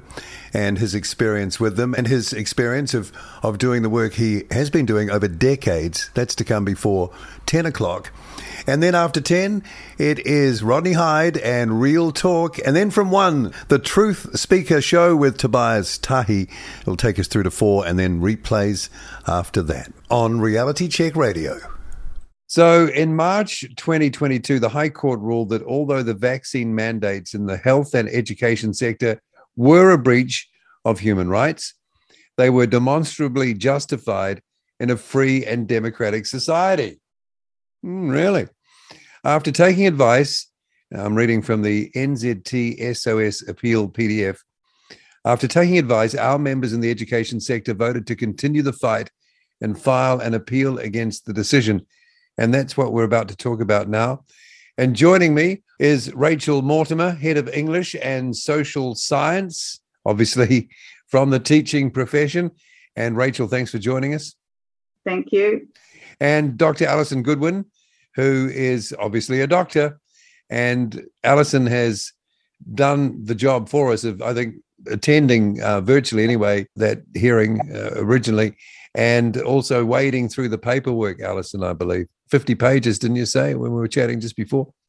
Yes, yes. A, a lengthy judgment by Justice Cooke. Yeah. Okay. So let's start, sort of set the scene with, with what happened back then. And Rachel, the mandates and how that applied to the education sector. So take us back and remind us what happened there. So uh, around November, the call came out uh, from the government that they indeed, after they'd said they would not mandate and they said that they would not um, do anything uh, to punish those people who didn't get vaccinated, the call came out that we, as teachers or in the education sector, would be uh, mandated. Um, and that was for teachers, for groundskeepers, anybody who had contact with students, teacher aides, office staff. Um, there was about 5,000 educators um, that we know of, there's perhaps more, who had to leave their job or refuse point blank and lost their jobs because of the mandate. That doesn't include all the other teachers who were, um, who under duress went and got the shot, and it doesn't include the teachers who ended up getting um, vaccine injuries from the shot. Um, so we launched a, a, couple of court cases along with the doctors and the midwives, which was the first one, to look at whether this was a fair and just um, decision by the government to basically cripple the education system um, and the other sectors uh, for a vaccination that didn't really have a lot of background to it. So there must have been some sort of awareness that you used the word cripple, that this would have really impacted. I mean, 5,000, what, what's that as a percentage? I mean, it sounds like uh, it's a reasonable not, number, right? It, it is a reasonable number. Our first case, um, we put it to uh, the judge, and our first uh, High Court judge uh, case, we put it to the judge that this indeed would have a detrimental effect not only on the people who were losing their jobs, um, but the students and um, basically whole communities. So we know that it goes right from early childhood all the way up to tertiary sector. We know since the mandates have come in, um, we know that early childhood centres that have been going for years have had to close their doors, which has disrupted their um, it's disrupted their their whole communities. Um, we know that childcare care centres are very hard to um, find teachers for. It's gone quite. Um, in some cases, there are huge waiting roles for uh, children to be put into these centres because we don't have enough of them anymore. So many of them close their doors. Um, when you move up to primary and secondary, we've had two years of interruption. Uh, for our students. So, some of the students at level one, two, and three of NCEA have gone through this whole COVID debacle and they've left with not really the teaching they should have had to prepare them for tertiary education. And even now, our schools are shutting their doors and sending home students, um, especially senior students, because they can't um, afford to, or they don't have enough teachers to keep the schools going because people who are in the education are still getting COVID their second or third time. Um, the vaxxed so, ones. Yeah, the vaxxed ones. Um, the, to make it really interesting, the schools are in panic mode, so they're hiring uh, Teachers College students who are not experienced enough with limited authorities to teach. They're hiring anybody with skills who may be able to teach and giving them a limited authority to teach. And they're also bringing in people or paying huge exorbitant fees to bring in people from overseas. So teachers who do not know our kids, do not know the culture of our schools, um, usually with um, English being their second language, and then plopping them straight into the middle of their, of schools for education. And on top of that, they're doing this big um, NCEA refresh, which is just a complete nightmare. So yeah, it has an impact, and it's got a huge impact still on our students. So no loyalty to New Zealand citizens. Nope. They're prepared to put uh, inadequate, well, uh, people whose professional um, standard is is not there. You would say. Yeah. Uh, the students coming out of the teachers' college, etc., not good to go. They must have. They. It's always the they. They must have known when when this whole thing kicked off, it would have these sorts of consequences. Or maybe you'll, you'll tell me they didn't and that the way it would sort of roll out would be predictable and obvious, yet they were prepared to throw so many people under the bus. It, that's kind of hard to figure out for me. Um, what's really interesting is when I had talks with PPTA representatives, um, when I did point this out to some of the PPTA representatives, their comments were that, oh, well, I guess the schools will just have to deal with it. Um, there was no sympathy at all about the position that it put schools, principals, boards of trustees, the whole community. You're paying the subs. Yeah, yeah, yeah. They got to that work was, for you. Yeah, well, they're supposed to. They're supposed to work for us, but that that hasn't really happened at all. They're very closely affiliated with the Labor Party, aren't they? Yeah, yes, they are. Is there something in that? Do you think? Um, yes, I think so, because what's really interesting is at the time of the decision of the mandates, um, Bloomfield stated like that schools hadn't been assessing where they saw transmission. And in fact, the idea to go to these mandates did not directly come from the um, Ministry of Health. It came as a push from the Education Department because they wanted confidence to keep people from um, being worried or scared that they were able to contain this virus. So it was really more about a public health perception rather than public health. So, yeah, the Ministry of Health didn't actually have that behind them when they first pushed it. I know many teachers who did try and bargain with their principals and their board of trustees, and they did offer things like, um, you know, specialist subjects teachers did offer to do some of the work from home, um, to do it via Zoom, make sure the kids were still getting that um, the teaching. Um, I know of one teacher who was a specialist in her field at the school, and she was the only one who could teach that particular subject. Um, when she begged them to do the work from home, and she said she didn't even need to be paid until just keep her job open so she could come back and keep that subject alive. Um, she was told she wasn't getting the vaccination, so she was terminated from that. And to this day, um, that school does not have that subject going. How many principals and school trustees have treated people so badly that really they're not fit for the role? They're not leaders. And can people who have that sort of attitude to their profession, can they be uh, relied upon to perform their duties to any sort of standard? I would say no. Well, uh, the interesting thing is is that many people in the school system, um, the ones who were thrown out like a sack of rubbish, they were treated terribly. Um, we have teachers who were getting threatening emails from principals saying, you need to just get this stupid jab, you stupid person. Um, we've put all that through to the, the Human Rights Commission just with the, um, the stuff. And the, the, people have laid complaints, and we've all been told that this is just under COVID, it didn't really matter, and you had no rights. People who had been in the profession for 25 years they didn't even get an acknowledgement. There was um, i had people who had been at a school between the two of them. They've been at, at the same school for 50 years between them. I'm a married couple and they didn't even get a goodbye at the assembly. They simply got told to walk out and not tell the children why they were going. There oh, was no contact from from from um, anyone else. You, you became a pariah and your name was mud Okay, so what is that revealing true personalities there, personality types? There has to be some explanation for being so heartless, right? No, I think when you look at, I mean, I, I teach history and I teach, and I, you know, I look at a little bit of psychology here. I think it comes down to the fact that the government played a really good fear campaign people were really worried about their, their lives. Yeah, and- but these are smart people, right? Look, Educated they, they people. Are smart people. They are smart people, but people are driven by fear. Fear is a great motivator. I tell my students at school, you know, eh, when it comes down to it, you you are looking at Maslow's hierarchy of needs. You have the important thing for safety and food and food and water, and and actually above that or, or below that is your necessity for human relationships. So you would do anything to to make sure that you were safe. It is that innate need for safety, and that that did come out. The, the government played a very good um, game and in, in basically saying that we were all going to die. You know, God. Yes, there were there's were behavioural psychologists were advising at least the government in the UK and undoubtedly New Zealand's government on how to perpetuate the fear and how to get the behaviours that they wanted.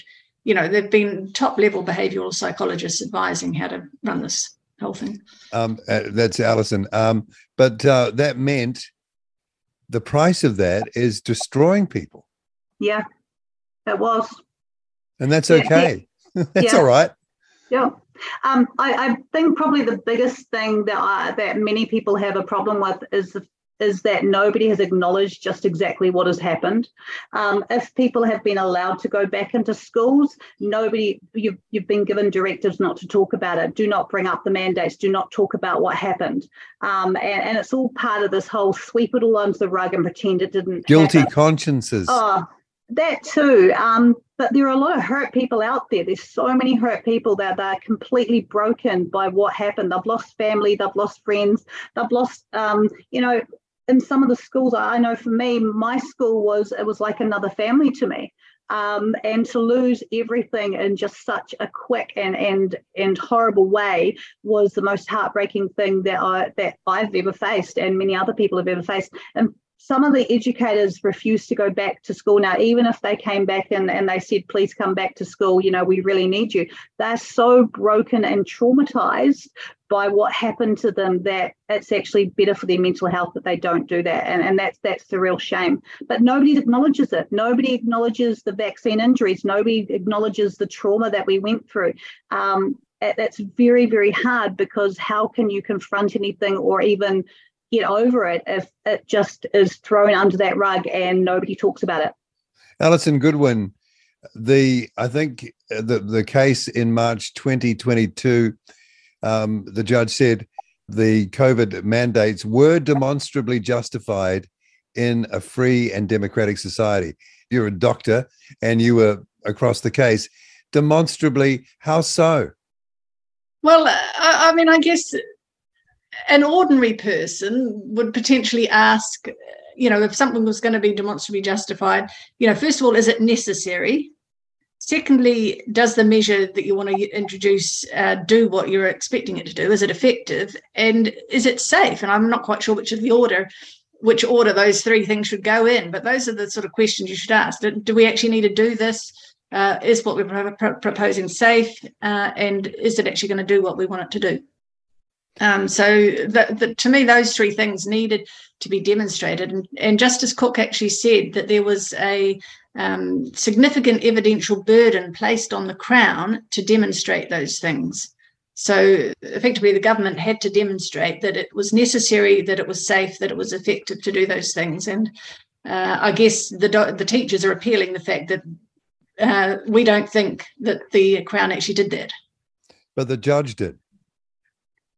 Well, the judge, yes, the judge has agreed. The that, judge is a uh, smart man, learned, educated, not a fool. Yes, so yes, well, uh, yeah, I don't know how much pressure or whatever has gone on, but you know, some of the statements that um, he made uh, about the the scientific evidence that we presented um, suggests, well, maybe he didn't actually engage with it sufficiently, and that's that's what, as doctors, we felt uh, happened. That our evidence, you know, we had evidence from um, subject experts. We had Dr. Byron Bridle, uh, a vaccinologist from Canada uh, Dr. Jeffrey Cramp, a public health physician here in New Zealand, Nikolai Petrovsky, an Australian vaccine developer, uh, and Norman Fenton, who I think is an epidemiologist in London. All of those four uh, provided affidavit, affidavits and expert witnesses, uh, affidavits as expert witnesses, Um, whereas the Crown just had Ian uh, Ian Town and Ashley Bloomfield. They that was the experts for the Crown.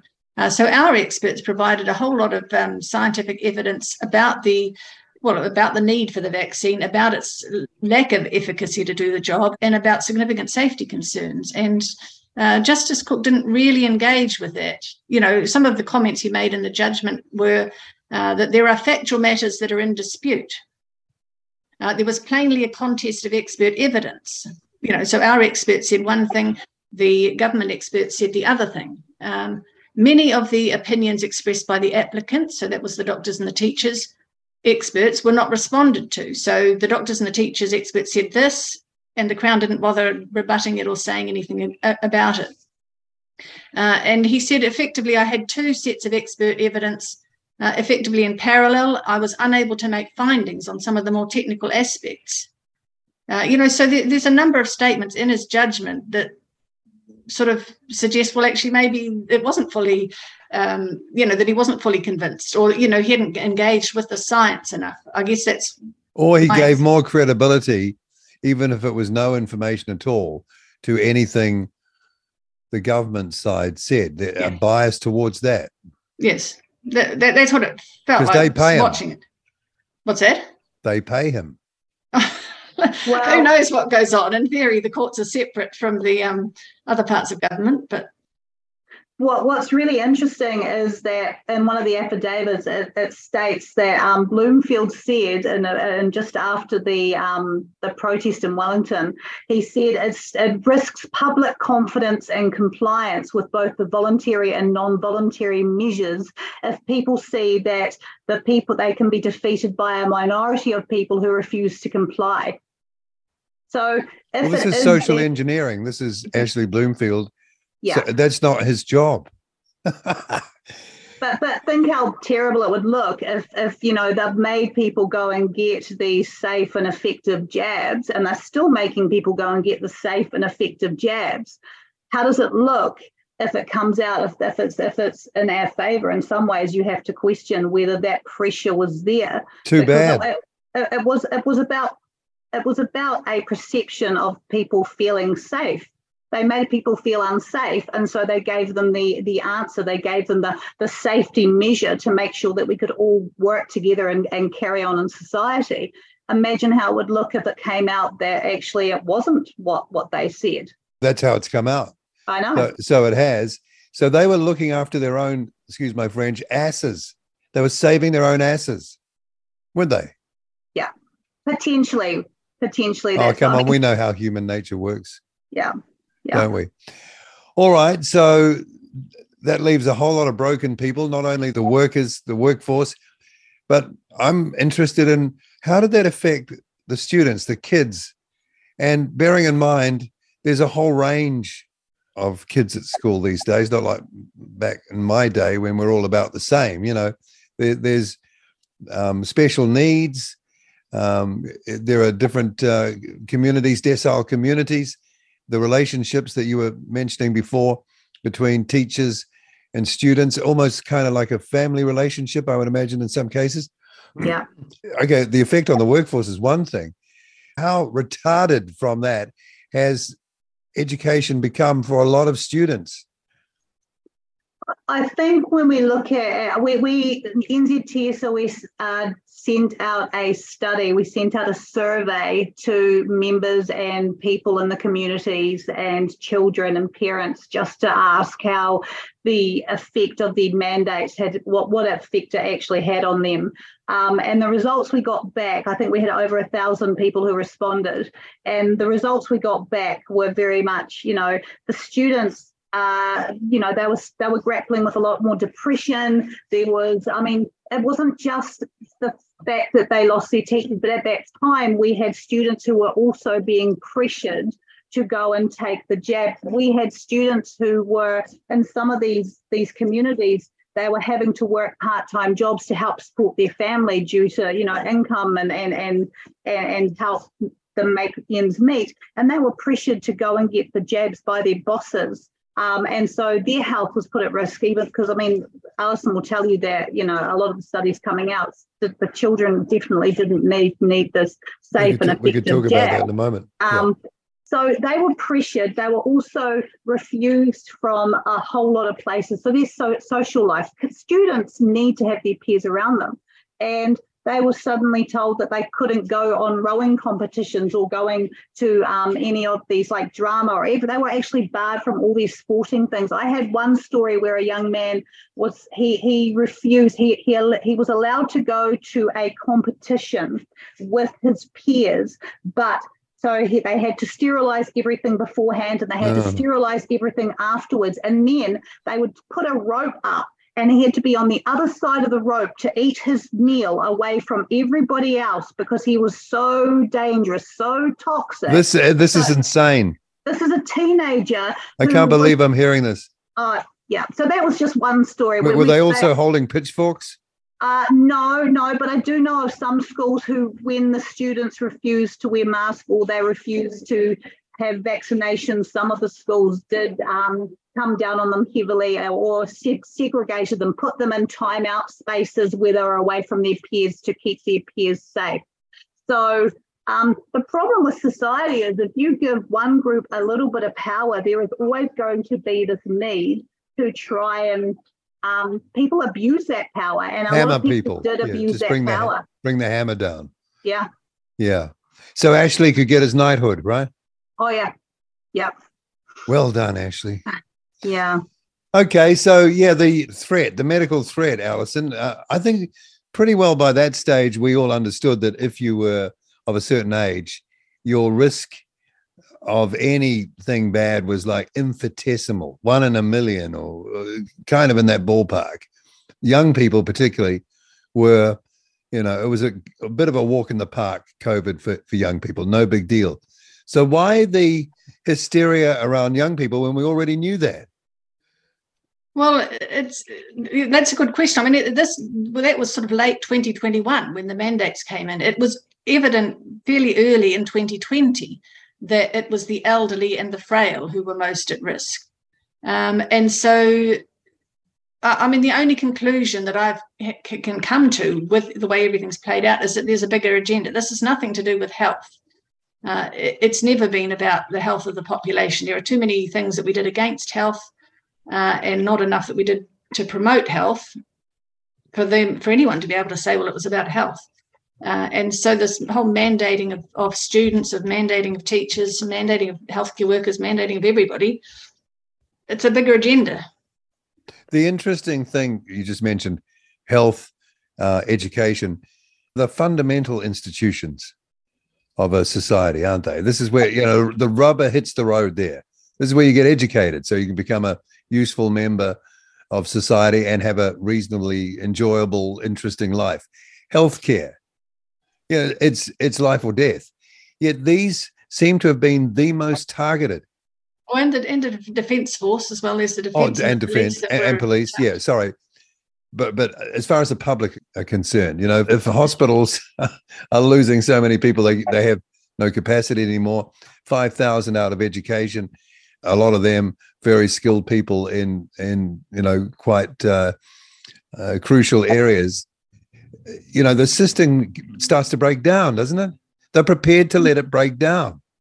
Yeah, yeah, I, I agree. I, think so, and I think one of the, the saddest things that I've witnessed going back to school is, or, or just even just doing a little bit of relief teaching, is that the kids are now so scared of everything. It has been, you know, that they're, they're fearful of everything. I, I had a wee a wee year seven boy come up to me and go, "Oh, Miss, this is happening. There's going to be a massive eruption. We're all going to," and I'm like. No, dude, it- it's okay. You know, don't worry. You know, you're getting they're getting all this messaging, if left, right, and center. Watch out for COVID. You're going to die from COVID. Fear this porn. is going to happen. You know, the, everything is just all doom and gloom, and these poor students are, are just being hit from all sides. Um, it, it's having such a huge impact on just everybody. Yes, I think- everything is being catastrophized, isn't it? Yeah. Everything, even the weather. Yep. Man. Yeah. Okay, so what happens? What happens next? Uh, who's representing uh, this uh, appeal, And uh, what's the timeline? How's it going to play out? So um, we have Matthew Haig um, representing us from Frontline Law. Um, it, it's really wonderful. He's jumped on. He's he's an amazing lawyer um, who's been just wonderful talking through through points and making sure that he has all the information. Um, the at the moment um, the the appeal is on the 19th of this month in Wellington in the Court of Appeal.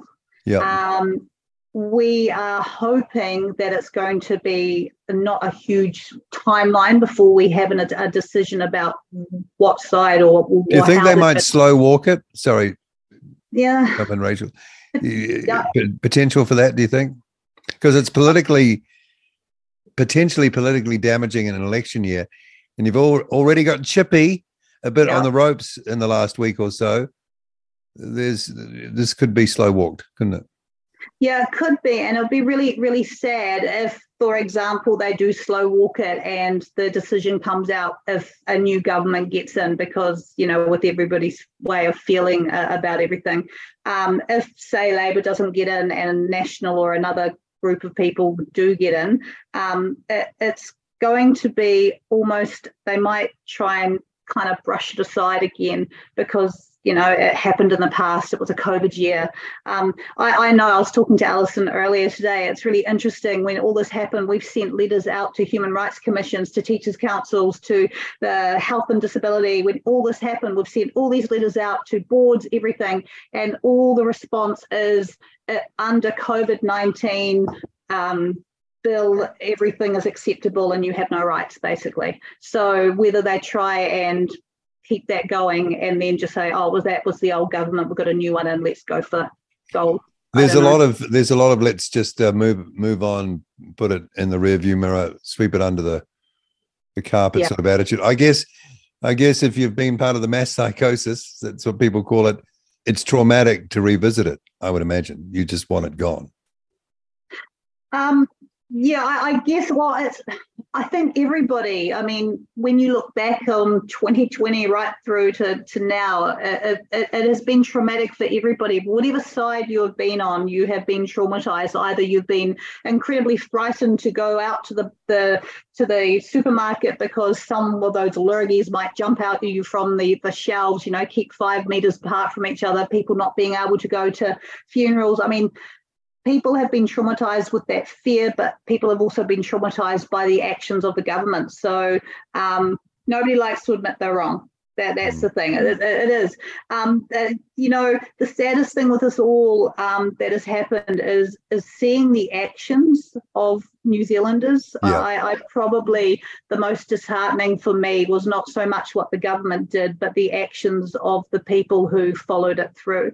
When we had our last court case um, last year, we we uh, many of us were at the um, train station just having signs up where we were surrounded by police and watched for the two or three days that we were there. Um, I remember one time I was I, I went into the tried to go to the bathroom at the train station where they told me to get out and people like me were not welcome um, to use a public bathroom. So uh, the, the actions of those people, I don't think that it'll be very hard for them to admit what they've done because they treated other people like they were less than nothing and they justified that by saying that they were protecting everybody else. You had the government saying, let's inform of each other. I mean, during lockdowns, they were encouraging people to call the police. And, and, you know, I know of one young lady who moved down from Auckland with permission and then into a small town, and she had the police on her doorstep um, because she had left Auckland. And did she have the paperwork to show for it? Because some neighbor had noticed that she had come into the, you know, it's just people got really because they were scared. Again, it goes back to that fear. They were so scared and they were so um, willing to believe what the government was saying. And they were angry. They were made angry. They were angry, but also the government was saying, we are your one source of truth. I think there was an article um, overseas where they were talking about how, oh, you know, everyone should move on and just forget it and all be all be friends and huggy, huggy and sing, yeah, sing kumbaya. Yeah. And I don't know if I agree with that because the only way you can move forward in any healing I find is if you actually talk and you talk about what happened and you admit, you know, this is what happened. And you, yeah, I, I don't think that people can truly heal until we have that acknowledgement, which is one of the reasons why we want to go to court. We want this to be acknowledged that what the government did was so far above what powers they should have that we need an acknowledgement that what they did was wrong because the scary thing is if we do not win this that we will keep on fighting. But if we never win this it means who's to say that our government or the next government that comes in says right everybody who's got blue eyes i'm sorry you're an aberration. Let's let's get rid of i mean th- th- there's a point in time where you have to go how far is too far? Well it'll be climate. So um, you could imagine a scenario where i'm skeptical about climate and there might be um, traces around showing that I am. Well, we don't like you anymore. so, you. using your analogy there with blue eyes, you're labeled, and maybe you can only live where we tell you to live. Yeah. Or you can only do certain things that we tell you because of your views. You know, uh, it would be so easy to do it. And you can see that creep happening now, can't you? You can see mm. that there. Um, so, uh, you mentioned, uh, Rachel, that um, a lot of the um, education sector workers that were mandated out, who might now have the opportunity, I think you mentioned it, uh, to come back into the workforce, are choosing not to. Yeah, yeah. So we're not well, getting the we're not getting the bounce back. No, no. Well, I mean, there's a couple of things. So there are groups of people in the education sector who are mandated who are saying, well, actually, you know, the so heartbroken that that is traumatic going back and facing people who treated them as as pariahs.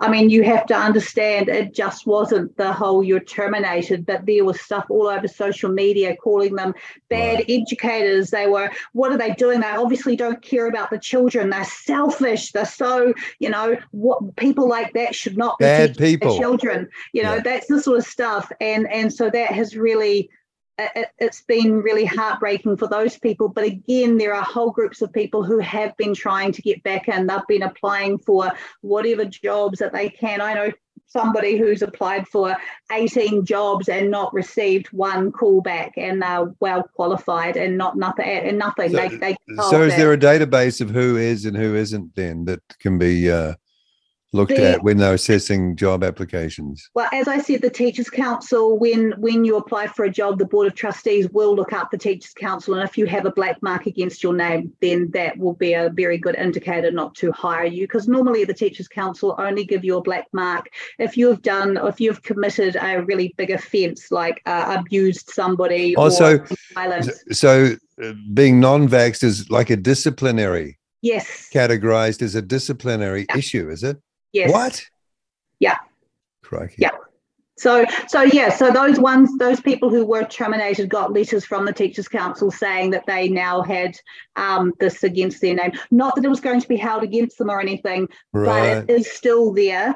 And as I said, uh, principals, when they are hiring, will be able to access that information and will see that they were non-compliant.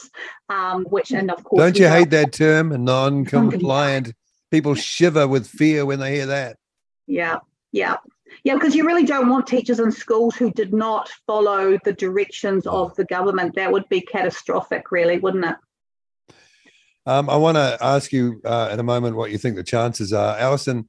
I mean, uh, uh, this is not like um, uh, education sector, but you're in the in the medical field, and there's some similarities here. Where are things at in health with uh, mandates. I believe they have not been relaxed or they haven't gone away, sort of like the last holdout.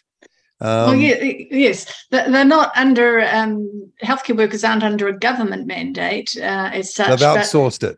Well, yes, yes, to, to Te Whatu Ora or Health New Zealand. So they still, so anyone working, wanting to work in a public hospital, um, and possibly some of the ancillary services related to the public hospital are still subject to a mandate. And I think, as far as I understand, that's three doses that they need to have had uh, at least by now. Um, why, general why practice. Three? Why three? We're up to four. Why, why, why only three?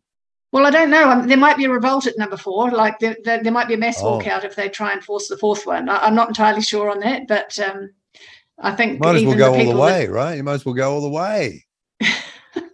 well, I, I, mean, sometimes it feels like that's what is is happening. Like the whole system is deliberately being disabled you know, when you read what what's going on. But um, yes, there's three for general practice though. I think there's a little bit more flexibility, and um, yes, certainly some GPs have been able to go back um, to work now. I guess it depends on their employment situation, whether they're part of a big corporate that's made their own mandates, or whether they're part of a smaller practice. Um, with uh, people that are either more desperate to hire a GP or more open to, um, you know, t- GPs that aren't vaccinated.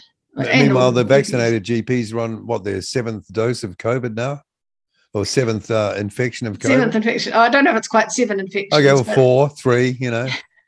Certainly, yeah. There's a number of people that, that have had it more than once. Um, yeah. Okay, so is there any? Um, do you think any prospect of that outsourced mandating ending? Because we've got workforce issues, haven't we? Um, that are, are constraining capacity causing problems in hospitals and affecting people's healthcare. Oh, absolutely, yes. Well, I, I don't know. There's been a recent um, discussion document with Te Whatu Ora uh, outlining, you know, a number of other immunisation requirements, not just COVID. Uh, there, so I mean, it's almost like they're increasing the requirements rather than reducing them. Oh gosh! All right. Um, so, uh, chances of success with this. What, what do you think? Can you put a like a percentage on it? I, I've got a feeling that you might not get over the line just because of the way things have gone now. But what do I know? And I hope I'm wrong. Yeah, I, am thinking I would really like to be kind of 100%. We've got a shot of this, um, but I think with the current climate, we have to also be a realist, um, maybe 50 50. Um, regardless of whether we win or lose, though, we will we will still keep on fighting. I think that's the one thing about the education sector is that you know we we we're, we're triers. Um, yeah. So we will keep on doing this, but we are finding like we've many of our members, as I said, have lost their jobs or they've ended up going from well paying jobs and being a good member of society to um, people who are just, you know, on the benefit or um, on low paying wages, but they've managed to, to help um, contribute to these court costs. Um, we still are fundraising for the court costs, so we, we have a give a little page um, that, that we are doing. Um, but it, uh, t- tell us the tell us the address of that because people wanted to jump in. So if you while you're talking or uh, whatever, you can bring that up and yeah. give us the, the the give a little page address for that. Yeah, no, I, I, will do that. It's just even if you jump on to give a little and you just put NZT. Oh, okay. Do a search. Uh, yeah, yeah. Yeah, just do a search. It'll come up. NZTSOS. Um, yeah. OS. Yeah, it does come up. Um, the thing is with that, so we do need to keep on fighting, regardless of, of whether we win or lose. If, if we win, it means that we will then start looking at putting maybe a class action suit.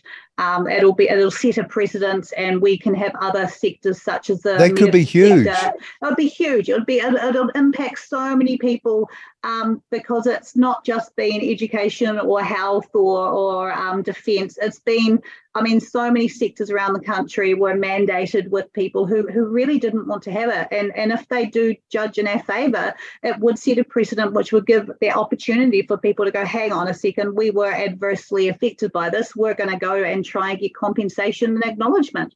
And that's what we should have. We should have compensation and acknowledgement. People have lost their homes, they've lost, I mean, people have lost everything. They've lost family. I mean, that the trauma from all of this has left a really deep scar on New Zealand, and there needs to be acknowledgement and there needs to be compensation. So that that would be happening. We would still fight regardless of whether we lost. If we win, on the other hand, again we will we will mount another court case to try and get compensation for people. That's just what we're going to do. And that's going to be, I would imagine, a huge total given the numbers involved. In fact, yeah. that could be that could be a significant hit on the country's finances potentially. Yeah. Yeah. Or am I being too dramatic? No, I think there'll be a, a good number of people. If I think even now and and just and generally when you talk to people, the amount of people who say I only took this shot because I was forced to do so. Oh, here's a question because I know you mentioned that earlier. What do you think the percentage of the workforce, education workforce, um, who took the shots felt coerced? Didn't do it because oh. they were, you know, doing it to save grandma and themselves and everything but did it reluctantly um, just to maintain the job and all the other things. Coercion. I, I think a huge proportion. I know a lot of schools were potentially going to lose almost half their staff for those people who were not going to get it but then in the end they they weighed up their job and their livelihood and went and got the vaccination. Um, we have people i know people who um, were overseas from overseas and they, they'd been here for a few years. Their visa was dependent on them still working right. and they had no real choice. Like the amount of people that i know personally who went and got it because not because they wanted it not because they believed in it. They knew that there were risks and they still i had people crying as they were getting this shot sobbing hysterically as they got this shot. And they still went and had to go get it for and that that again is something. And then the vaccine injured. How many vaccine injured alison do we have in this country so yeah. far? Do we know alison? No not officially not at all no. Have, have we got though like a dead reckon ballpark well i, I mean on the medsafe um, website the safety report the latest one at the end of november there were about three and a half thousand serious adverse events reported, uh, but MedSafe also admits on its website that that's only about 5%, only about 5% of adverse events get reported.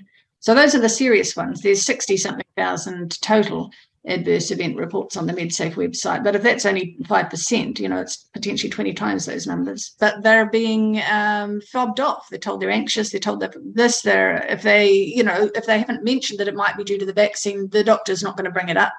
Uh, if they do ask, if they say, "Do you think the vaccine caused this?" They're getting told, oh, "No, nothing to do with that." Or, um, yeah. So uh, yes, I think there are large numbers of people having all sorts of unusual medical events, uh, infections that they can't get rid of, heart attacks, strokes, blood clots, Bell's palsy, shingles, uh, sudden death.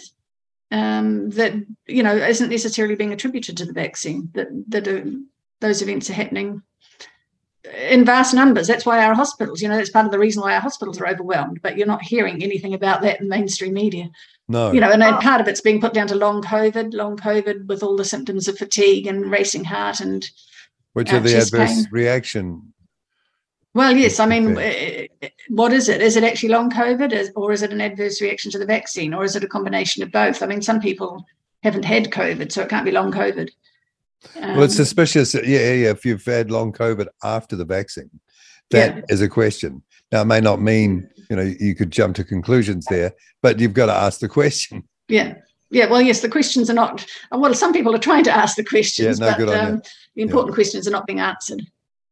So, so, the one thing that happened during the mandates is that we were told that there would be exemptions, and we have people who were adversely acted, uh, affected by the first shot, um, who ended up with neurological damage, and it's all been confirmed by doctors and universities and testing and stuff. But they were still not eligible for an exemption to go back, and they were told they had to take a second shot um, to continue to work in schools. So uh, one of the things that we will be talking about in our court case is that criteria for, because we brought it up last time, the criteria for the um, exemption because many people did have medical um, information that showed that they were not allowed to that that to get this this vaccine was potentially going to be very risky and harm them. Um, but yet again, that was not actually looked at. Not enough. Um, we had um, on this program just on a week ago a couple of folk who are involved in the caregivers issue, you know, where their, their funding or, or payments were withdrawn even if they're looking after family members in the home um, because they were unvaccinated. Of course, that caused huge hardship. And one of the women uh, that we were talking to who who was in that situation had a child at home getting paid to be the caregiver 700 a week something like that anyway she was eligible for an exemption and she went for an exemption and guess who refused it christopher hipkins the prime minister refused it yeah yeah. First of all, he's just a guy from the Hutt. What does he know? Yeah. He's only ever been a student activist. What does he know? How come he is refusing a mother? I mean, I almost, my blood boils. I can't believe mm-hmm. it. Yeah. Who are these people? Well, well, in regard to the the the um that case, which Matthew Hague has also been doing, so our lawyer's been doing that particular case. Um, when you look at the early childhood um, mandates, it wasn't just the the teachers of, of home based care, for example, who were mandated, they were told that their children over the age of 16 in their household had to also be vaccinated unless if they wanted to continue working. So you had people who were who were looking after children in their own homes being told, I'm sorry, not just you, but everybody else in your home that is over the age of 16 has to get this shot. Um, and yeah, and so some some people lost their jobs because of that as well. They didn't want to. They may have had children that they thought it was actually more detrimental to get that vaccine, so they lost their jobs to protect their children. Wow. It's madness, isn't it? It's, it's like being on the inside of a, like one flew over the cuckoo's nest or something, being in Uh, there. When up is down and down is up, it's, it's Yeah. completely utterly crazy. Yeah. Um, it would be really interesting to see, I, have to say, in future years to look back on this and actually have all the stories collated. I know people around the country are doing uh, stories like the Died Suddenly page on Facebook, which got shut down after it reached something like 10,000 members and people Yes. commenting. They are trying to collate all this information and, and it keeps on being shut down or it keeps on being um, or disappearing um, with that and and that that's really interesting because I think we there is a lot of stories out there. I think everybody has a story, whether it is their friend down the road in his twenties who suddenly had a heart attack, or um, you, you know just story after story. That surely people are starting to see that there is a correlation with what has happened in the last few years and what is happening now. You'd think. Yeah, that would be a great thing. Yeah. Who knows what'll happen? We might actually have not a two tier, but a separated society later Right. on. Because if you don't want to live with the people who impose that on you, you- you've got to find your own way, a parallel way of doing it. A lot of people are talking about that. How do you have a parallel sort of system where you can sort of go off the grid of the of the mainstream and, and carry on um, being you? You know, um, it's really interesting. Uh, that that's for another day, but you know, who knows how this is going to sort of end up. Yeah. Well, yes, yes. Well, it's not over yet because all the legislation that enabled it, and and like we were talking about before, nobody's acknowledged the harm that's happened. It could all happen again at the click of a click of some fingers if the next virus comes. And I mean, there's been threats from those on high that yes, the next one's coming. Um, you know, it They, they seem to again. know, Alison. They seem seem to know in advance Yeah, that one's that's coming. right. Probably even know what day it will land. Yeah. Yeah. Yeah, yeah. Well, I mean, Marburg's in the paper today. Yeah. Well, well, that's it. It's again, that's that whole fear thing. It's just this whole build, build up. And, and when you look at, say, Hemorrhagic is the one to go though, because that's the scariest one. The pictures look horrible. Monkeypox might have looked a bit gross, but you know, um, people bleeding from every orifice. That that that's Oh, gold for propaganda. That's the No, it's not- Marburg one that's Yeah, in the Marburg. paper today. Yeah, yeah, So- so what about Yeah. the fungus one? Because there's a fungus one out Oh, too. even better. By the fungus and the zombie virus that's going to happen. Yep. Brilliant. Can't wait. All right. Hey, thanks so much. Uh, that was really interesting chat. Rachel Mortimer and uh, Dr. Alison Goodwin. And, you know, I I really hope this works out, but I, uh, I shouldn't inject any pessimism into it. But just given what's happened and um, the things that you used to kind of rely on not ever really panning out, I think there's a chance. Well, you, well, you've got to be ready. We've got to be ready that it might not go that way, but who knows? Yeah. Right?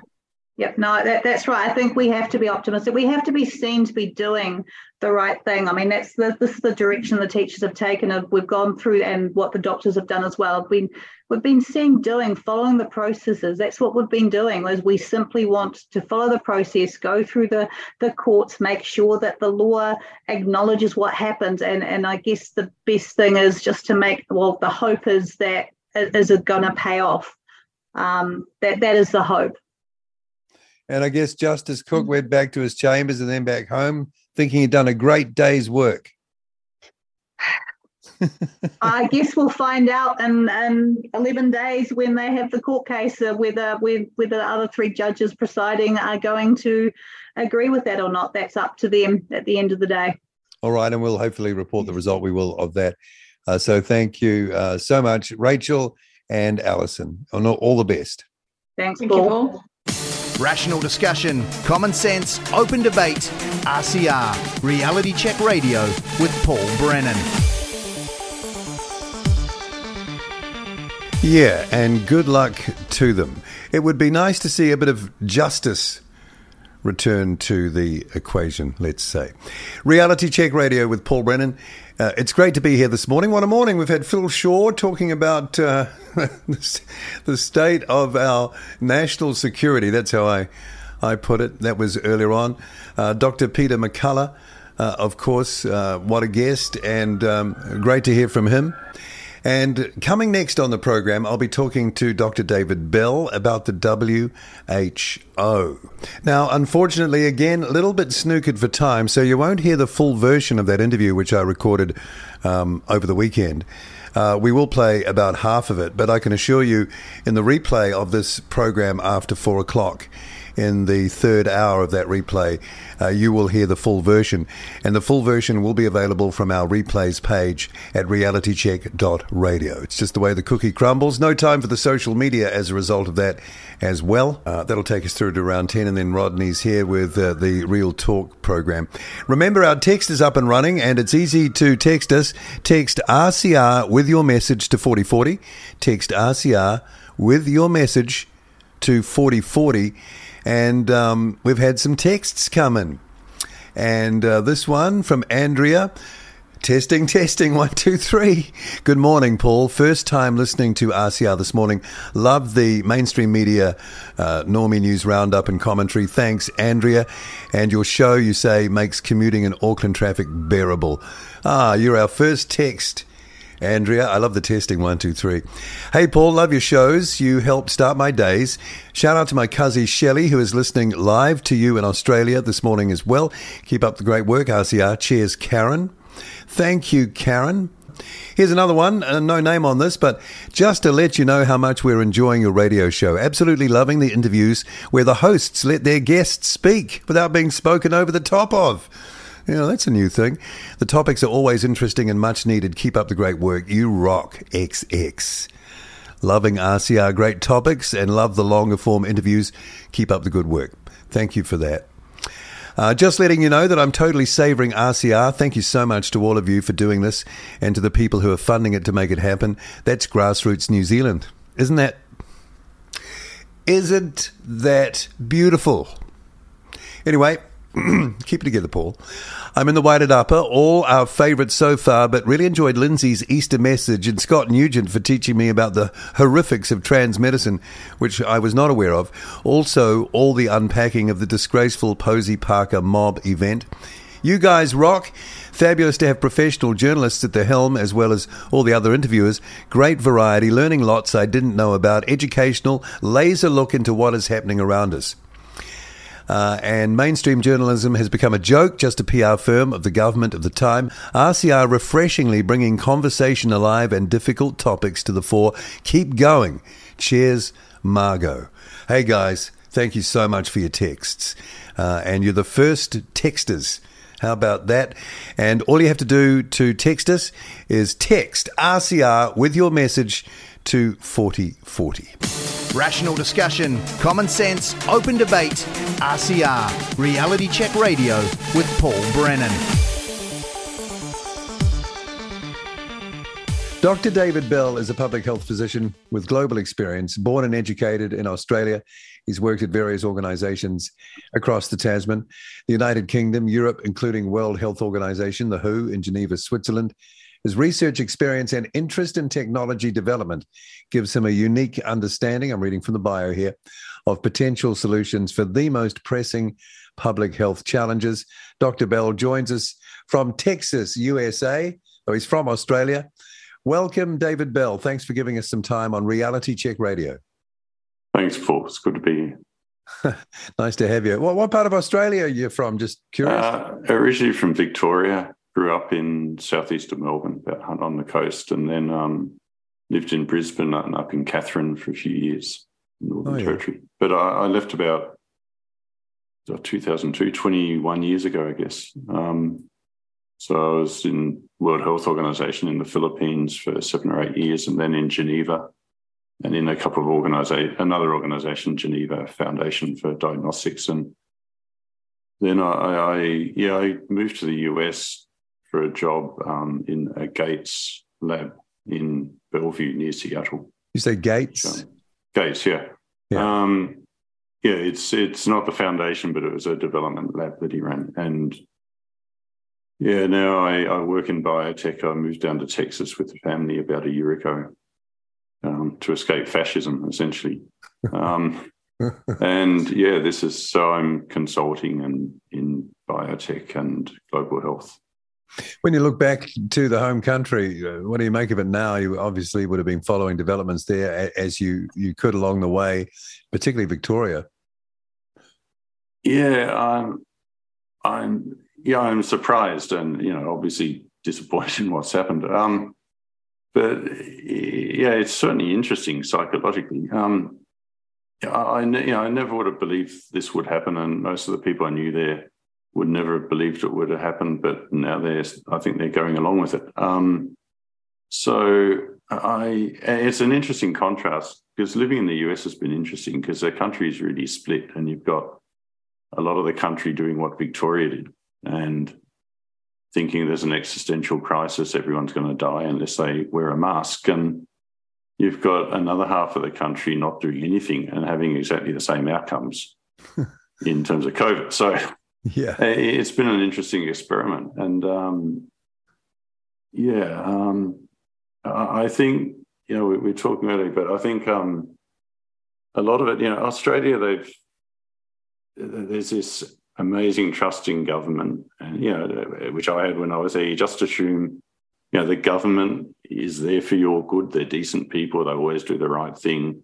The media will always do the right thing. The ABC or, you know, New Zealand Broadcasting Commission will always do the right thing. They're objective, etc., etc. And, um, yeah, I mean, there's never been a like a civil war, a war of independence, or you know, mass slavery, or, or the sort of oppression we've had here, you know, with the exceptions of indigenous populations in both countries, but they're small minorities, unfortunately. And the vast majority of people in these countries have never, you know, who've grown up there, have never had to fight and they've not got any folk memory of that. So I think, uh, you know, they haven't experienced fascism or communism. Um, when we were up in Washington State, this started in 2020, the people I knew from Eastern Europe or from other communist regimes. So they immediately clicked with the, the messaging of what was going on.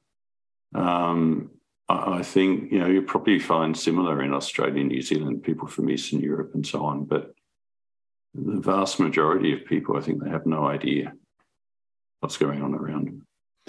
That's what happens when you're wrapped in cotton wool. Yeah, it is, and you know, you yeah, you're wrapped in cotton wool, and yeah, you just have this trust that people do the right thing. Um, and unfortunately, people often won't, especially if they can make money out of doing the wrong thing, then they'll do the wrong thing. So that's what's happened.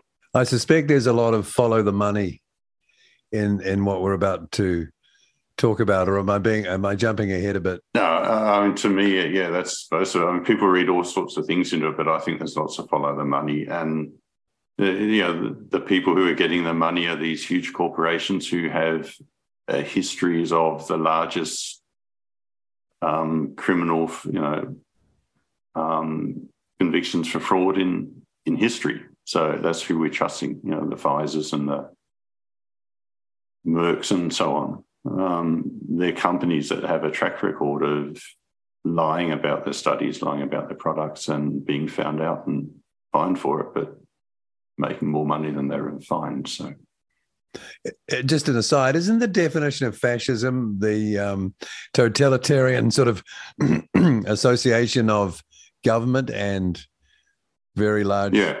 The corporate authoritarianism. That's what yeah. one of Mussolini's definitions was corporate authoritarianism. Now, the other interesting thing is, which people um, people think fascism is far right, um, which appeared in, I know it appeared in the Webster Dictionary only in the 1950s. Um, before that, it was just you know, corporate authoritarianism, etc. But Mussolini and Hitler had, it's not irrelevant, had a history of being in the left. They were socialists, Politics. Or Hitler? Yeah, Nazis are National Socialist Workers' Party. So, and you know, I think you know there's some, there's quite a similar you're seeing quite a similar thing, I think, in people that call themselves left in politics here and in Australia and New Zealand that you know they have these left ideals, but then they they come to think that they're they're absolutely right in Hmm. their ideals, and therefore any means is justified to impose those righteous ideas on others, and that's where you end up being a fascist. And I think it's fair to say we've been seeing elements of that. It hasn't gone full blown, you know, where we're under No. physical, well, maybe we have been under physical threat uh, one way or another. But uh, okay, so um, interesting hearing about, um, you know, the a brief overview of your background. So the WHO, I think many people knew what that was. You, you know, used to hear it every now and then in news bulletins and things Yeah. like that. Now we we really know that the WHO is there, and you know they have, um, well, yeah, a lot of power in in the world. You've been on the inside of it. First question: Are they a force for good? Yeah, so there's not a simple answer to that. And I think originally they were, and for most of their history, I think they have been. The world would be worse off without them.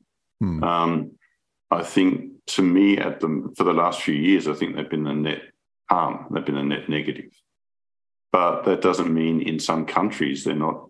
They don't do a good job. You know, it's a huge organisation that, you know, it promotes lockdown impoverishment and wealth concentration through COVID policies, but it also um, does a lot of work in you know reducing malaria, in helping countries to get technical capacity around those sorts of things, tuberculosis, um, HIV, etc. So, and, it has made big inroads in, or it had up to 2020 in in those diseases. Um, there, there are countries that have very poor technical capacity in health, and the WHO country office there forms an interest, uh, forms an important part of uh, you know their essentially support for their Ministry of Health. And I know WHO people who you know essentially run disease programs in some countries because there isn't local capacity and do a good job. So you know the, the, there are places where if you took out the WHO, they'd be worse off. But I think globally over the last few years, um, essentially WHO have abandoned their principles, abandoned the way they used to work, and they're they're working for corporate sponsors. And there's a story behind that, how the funding has changed. So it's a very different organisation than it was a decade or two ago. So that the funding and the change you mentioned is that really the the where the the switch was flipped between you know doing all- doing all those good worthy things and what we have come to experience well through them from them um, in the last few years again Yeah. follow the money is it I think so. Uh, when they when they started in 1946, the Constitution was written, and you know, there's 56 or something countries. There's now about 194, but that they were uh, most of nearly all of their funds, about 80 percent or so, I think, was um, they call it core funding, and countries were assessed based on their GDP. Rich countries give more, poor countries give less, and they give it to WHO, and WHO, with its you know, technical expertise that you hope they will have, would use that funding for where they thought they could have the best impact, which is essentially high burden infectious diseases for most of their life. Um, and, and it was based on disease burdens. You know, most people die of, say, TB, malaria, diarrhea in kids, etc., pneumonia. So that's where they concentrate. Uh, in so two things have changed. One, that funding has become much more. They call it specified funding. So eighty percent of their funding now is more than eighty percent is specified, which means the country gives funding to the WHO to you know do this program in this place for these years, even employ these people to do it, have these meetings, etc. So they control what the funding, what the WHO does. And the other big change is this private money which has come in. So the Gates Foundation is now within their top three funders, arguably may, maybe their biggest one, indirectly, indirectly. Um, and virtually all of their funding is the same as specified funding. So they give funding to WHO to do a certain thing somewhere. So, and there's corporate sponsorship and so on doing the same. And, yeah, I was in WHO when this was sort of getting off the ground and the idea of public private partnerships. And you think, gee, more money, it's a good thing. You know, these, these people and these um, corporations are giving money for the greater good, you know, put some back in the community. They, you forget or you you choose to forget that you know the, the, these corporations and individuals in the end they certainly the corporations they have to make a profit for their shareholders. They can't give away their shareholders money. So they're going to give money if they think they get they're going to be better off themselves by doing so. So you get this increased money which from these private partner, public partnerships and it's within WHO but also other organizations and it seems a good idea because there's more money, but you end up, the organization ends up working for these people because they're saying where this money will be used. And the, you know, the staff in the organization, they know their salary is coming from, you know, this source or that source. And that if they don't do X, then the funder won't give it next year. So the WHO has become, to a large extent, just a, an organization that does other people's bidding. And we've seen that with COVID, where they're chasing a disease that, compared to other major diseases, has a tiny impact on health. Uh, yeah, it does. It's you know mm. mortality of 0.15 to point. Sorry, of, so, um, so low yeah, for 0.15 percent or so, and and and in old people, the average age of death is about 75 to 80. So mm. very little impact on life years. You know, the average person who dies from malaria is under five years of age. Wow. They lose 75 years, and someone with COVID on average loses about two. So, you know, from a disease burden point of view, what they're doing makes no sense. But from the point of view of making a profit for these individuals, as we've seen, and for the corporations who are sponsoring them, it makes all sorts of sense. You've mentioned Gates's name twice now, and uh, and a lot is said about him. Have, have you what, what, sort of experience have you had any direct experience of, of working with, with this individual? And if so what are your impressions of him? Because it's hard to get a fix on on bill gates his motivations um, you know uh, what he's trying to do. Is he I mean, he's rich enough already. You would have thought if it's it's all about money. Uh, what what do you think drives? Maybe you don't know, but if you do, what do you think drives him?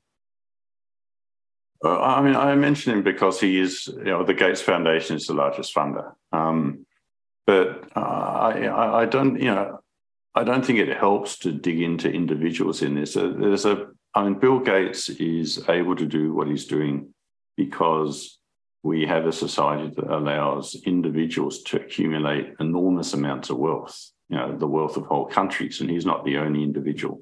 You know, and you could argue, uh, I mean, certainly the money from the Gates Foundation has done some good. It's not, you know, I, I think that there are ways that it's doing harm, but it's certainly done some good as well. And so it's complicated. You know, people in the foundation are trying to do the right thing as well. So all, all this is complicated. But in the end, what matters is that you've got individuals who, for good or bad intentions, have the power to direct the health of whole countries now. And they're doing that and directing the health policy of whole countries. So the WHO is based on decolonization, human rights, that community-based um, control of health, etc. We've moved with these public-private partnerships to the opposite, where we have, you know, we're back to colonial days essentially, where we have very wealthy individuals and very wealthy corporations directing the health of the world. And even if they mean well, um, they have no idea what the priorities of a mother in Burkina Faso is or a, a you know someone in New Zealand um, because they have no experience of where those people are. They don't know those communities. They don't know the local culture, the local priorities. So it's even if these people mean well, it's completely inappropriate to have them formulating health policy, but that is what is happening. And we've seen in COVID, and uh, you know, we had, you know, I mean, software entrepreneurs and you know, heads of Facebook and whatever, essentially pushing the whole thing about lockdowns and masks and all the rest of it, which is completely against what was WHO policy pandemics. 2019, WHO put out their pandemic influenza guidelines. where they say specifically in a pandemic and in an epidemic, do not close borders, do not quarantine healthy people. You know, you may close a you have business closes for seven to ten days maximum because after that you're going to be doing more harm than good. So uh, all this is laid out in writing by WHO, but you can so you know something made them change. I think it's the direction, you know, the, the, the sponsorship essentially which is directing them. Sponsorship sounds like a sport sort of. Well, it is. Oh, well, that's what it is. It is. They're sponsoring WHO, and you know, if corporate drug companies and so on, they're sponsoring WHO to to improve their profits and selling drugs. So they're not going to put money into just training more health workers in some, you know, Af- sub-Saharan African country. They're going to put money into selling vaccines and mm. other medicines. So otherwise, it'd be stupid that they have to do this for their shareholders, but it's nothing to do with public health. Going back a couple of years when Trump was still in, and I think he pulled the funding from WHO. It was what, eight hundred million yeah. dollars or something like that. And the fact, well, everyone I think thinks that it's most likely this thing came out of the the lab, which hmm. just down the road from the wet market, uh, coincidentally, and and there was talk about you know Chinese influence over the the head of the WHO. Should we be thinking about China in that, or was that just a, a bit of a misdirection play at the time? Um, well, we should be thinking about individual. Yeah, I mean the WHO.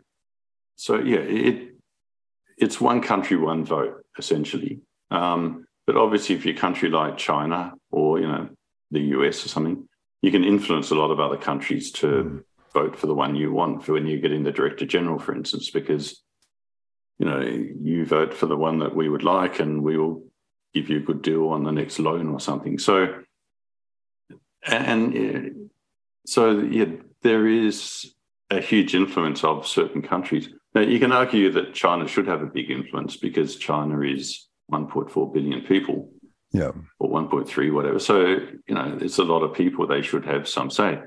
And that's fine if you've just got an organization that is you know, naming diseases and giving a bit of technical support when it's asked, etc. But it makes no sense for an organization that is then telling people what to do and closing borders and etc. Because then you've got essentially an organization directed by countries that are authoritarian regimes, telling countries that are supposedly democracies what to do with their own people. And, you know, then you're not a democracy.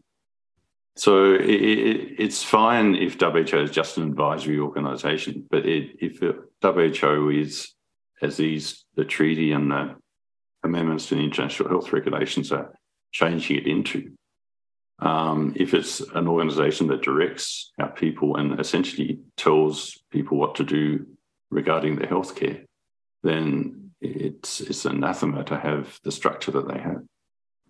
I picked up on COVAX. I think that's uh, what uh, a WHO program for access to what yeah. COVID nineteen vaccines or all vaccines it's, in general. It's COVID nineteen vaccines for low and middle income countries. Right. Okay. Um, and what caught my eye was the slogan No one is safe until everyone is safe. Yeah. And the reason I picked up on that is because that's kind of the foundation for the narrative of persuasion for, you know, safe and effective, everyone, 95% was the target here, to take um, this vaccine. Yeah. And can we call it a vaccine? We could talk about that.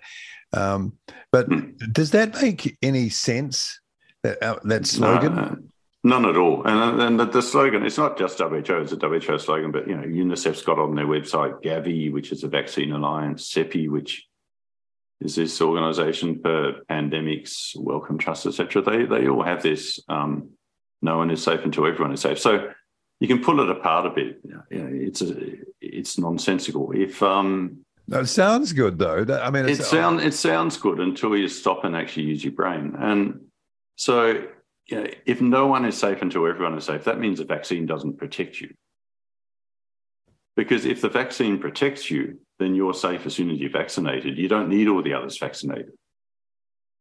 Oh, what does it matter? You're you're you're safe. Yeah. Yeah. Um, and it also right. well, I'm not suggesting the vaccine works or doesn't work, but they claim it works. They claim it protects you from severe disease. Therefore, why aren't you safe once you're vaccinated? So the, the slogan is basically saying the vaccine doesn't work. Yeah. It doesn't protect you. It's code for it doesn't work. Yeah. And, you know, it's so the problem, yeah, it's a completely empty slogan. And this is the slogan for their main health program, which tells you a lot about where the organization is, you know, intellectually and from public health point of view. But uh, COVAX is interesting. It's um, so it, the, the idea was to vaccinate 70% of the people in all these countries, like sub-Saharan African countries, etc. This is it's the most expensive program they've ever done. The, the budget just to get two doses into Africans, which we know will then wear off in you know, X months, um, would cost about they estimated ten billion dollars, which is um, about three times the annual budget of WHO. But they they they put in seven or eight billion at least, and they knew when they did. They knew from you know pre before Omicron WHO did their own study, very large study in Africa of serology. They knew that 66% of people had positive antibody tests. So much more than two thirds were already immune to COVID. Half the population is under, under 20. So they're basically kids and teenagers who are, you know, one in a million, less than one in a million chance of dying from COVID. Less than 1% of the population is over 75, which is nearly everyone that dies from COVID. So you've got a population that's intrinsically at almost zero risk. The figures were showing that you know the, the mortality in Africa is very very low outside of a few countries like South Africa where people are older and fatter, um, and they're already immune to the disease. Yet you're going to spend ten billion dollars on vaccinating them with a vaccine that lasts a few months when they have deteriorating figures for malaria, TB, HIV, and so on, which are each of those diseases has a mortality in the first four months of COVID. Each of those diseases killed more than 10 times the number that died of COVID in sub Saharan mm. Africa. So, yeah. It, it, I mean, what the, the only explanation for this that I can see is that it is making truckloads of money for the sponsors of the organization. It's, it's certainly not a public health intervention. It's interesting you mentioned Africa because very little has been said about the African experience during this in mm. any of our media, which would have been handy to know because you know you can kind of work out the risk reward, um, you know, parameters of that. Mm. Uh, I was just thinking that um, that that line. Um, what did I have here? The uh, one I just mentioned, COVAX. No one is safe mm. until everyone is safe. That actually sounds like it's describing more of a business model. It's a, it's a description of a business model. Yeah, it's certainly what you'd say if you wanted to just sell very large amounts of the commodity that makes them safe. Um, yeah, I, it is. And, yeah, and, and on and repeat business, right? Because a yes, couple of months, yeah. and then you got to take another one. How factor that into years? That's what hundreds of potential yeah. doses. Are, yeah.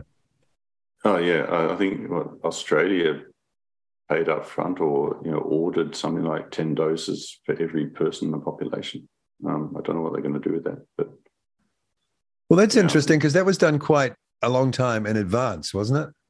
Yeah, how did they know? Oh, there's a lot of interesting things there. Uh, yeah, how did they know? How did they know it didn't work? Well, they did know because, I mean, Tony Fauci, who people know, um, wrote a paper a few months ago, co wrote with two other authors, a paper that was published in Cell, which is a major journal, talking about the COVID vaccines and other vaccines for respiratory viruses and pointing out that vaccines for these are never going to work.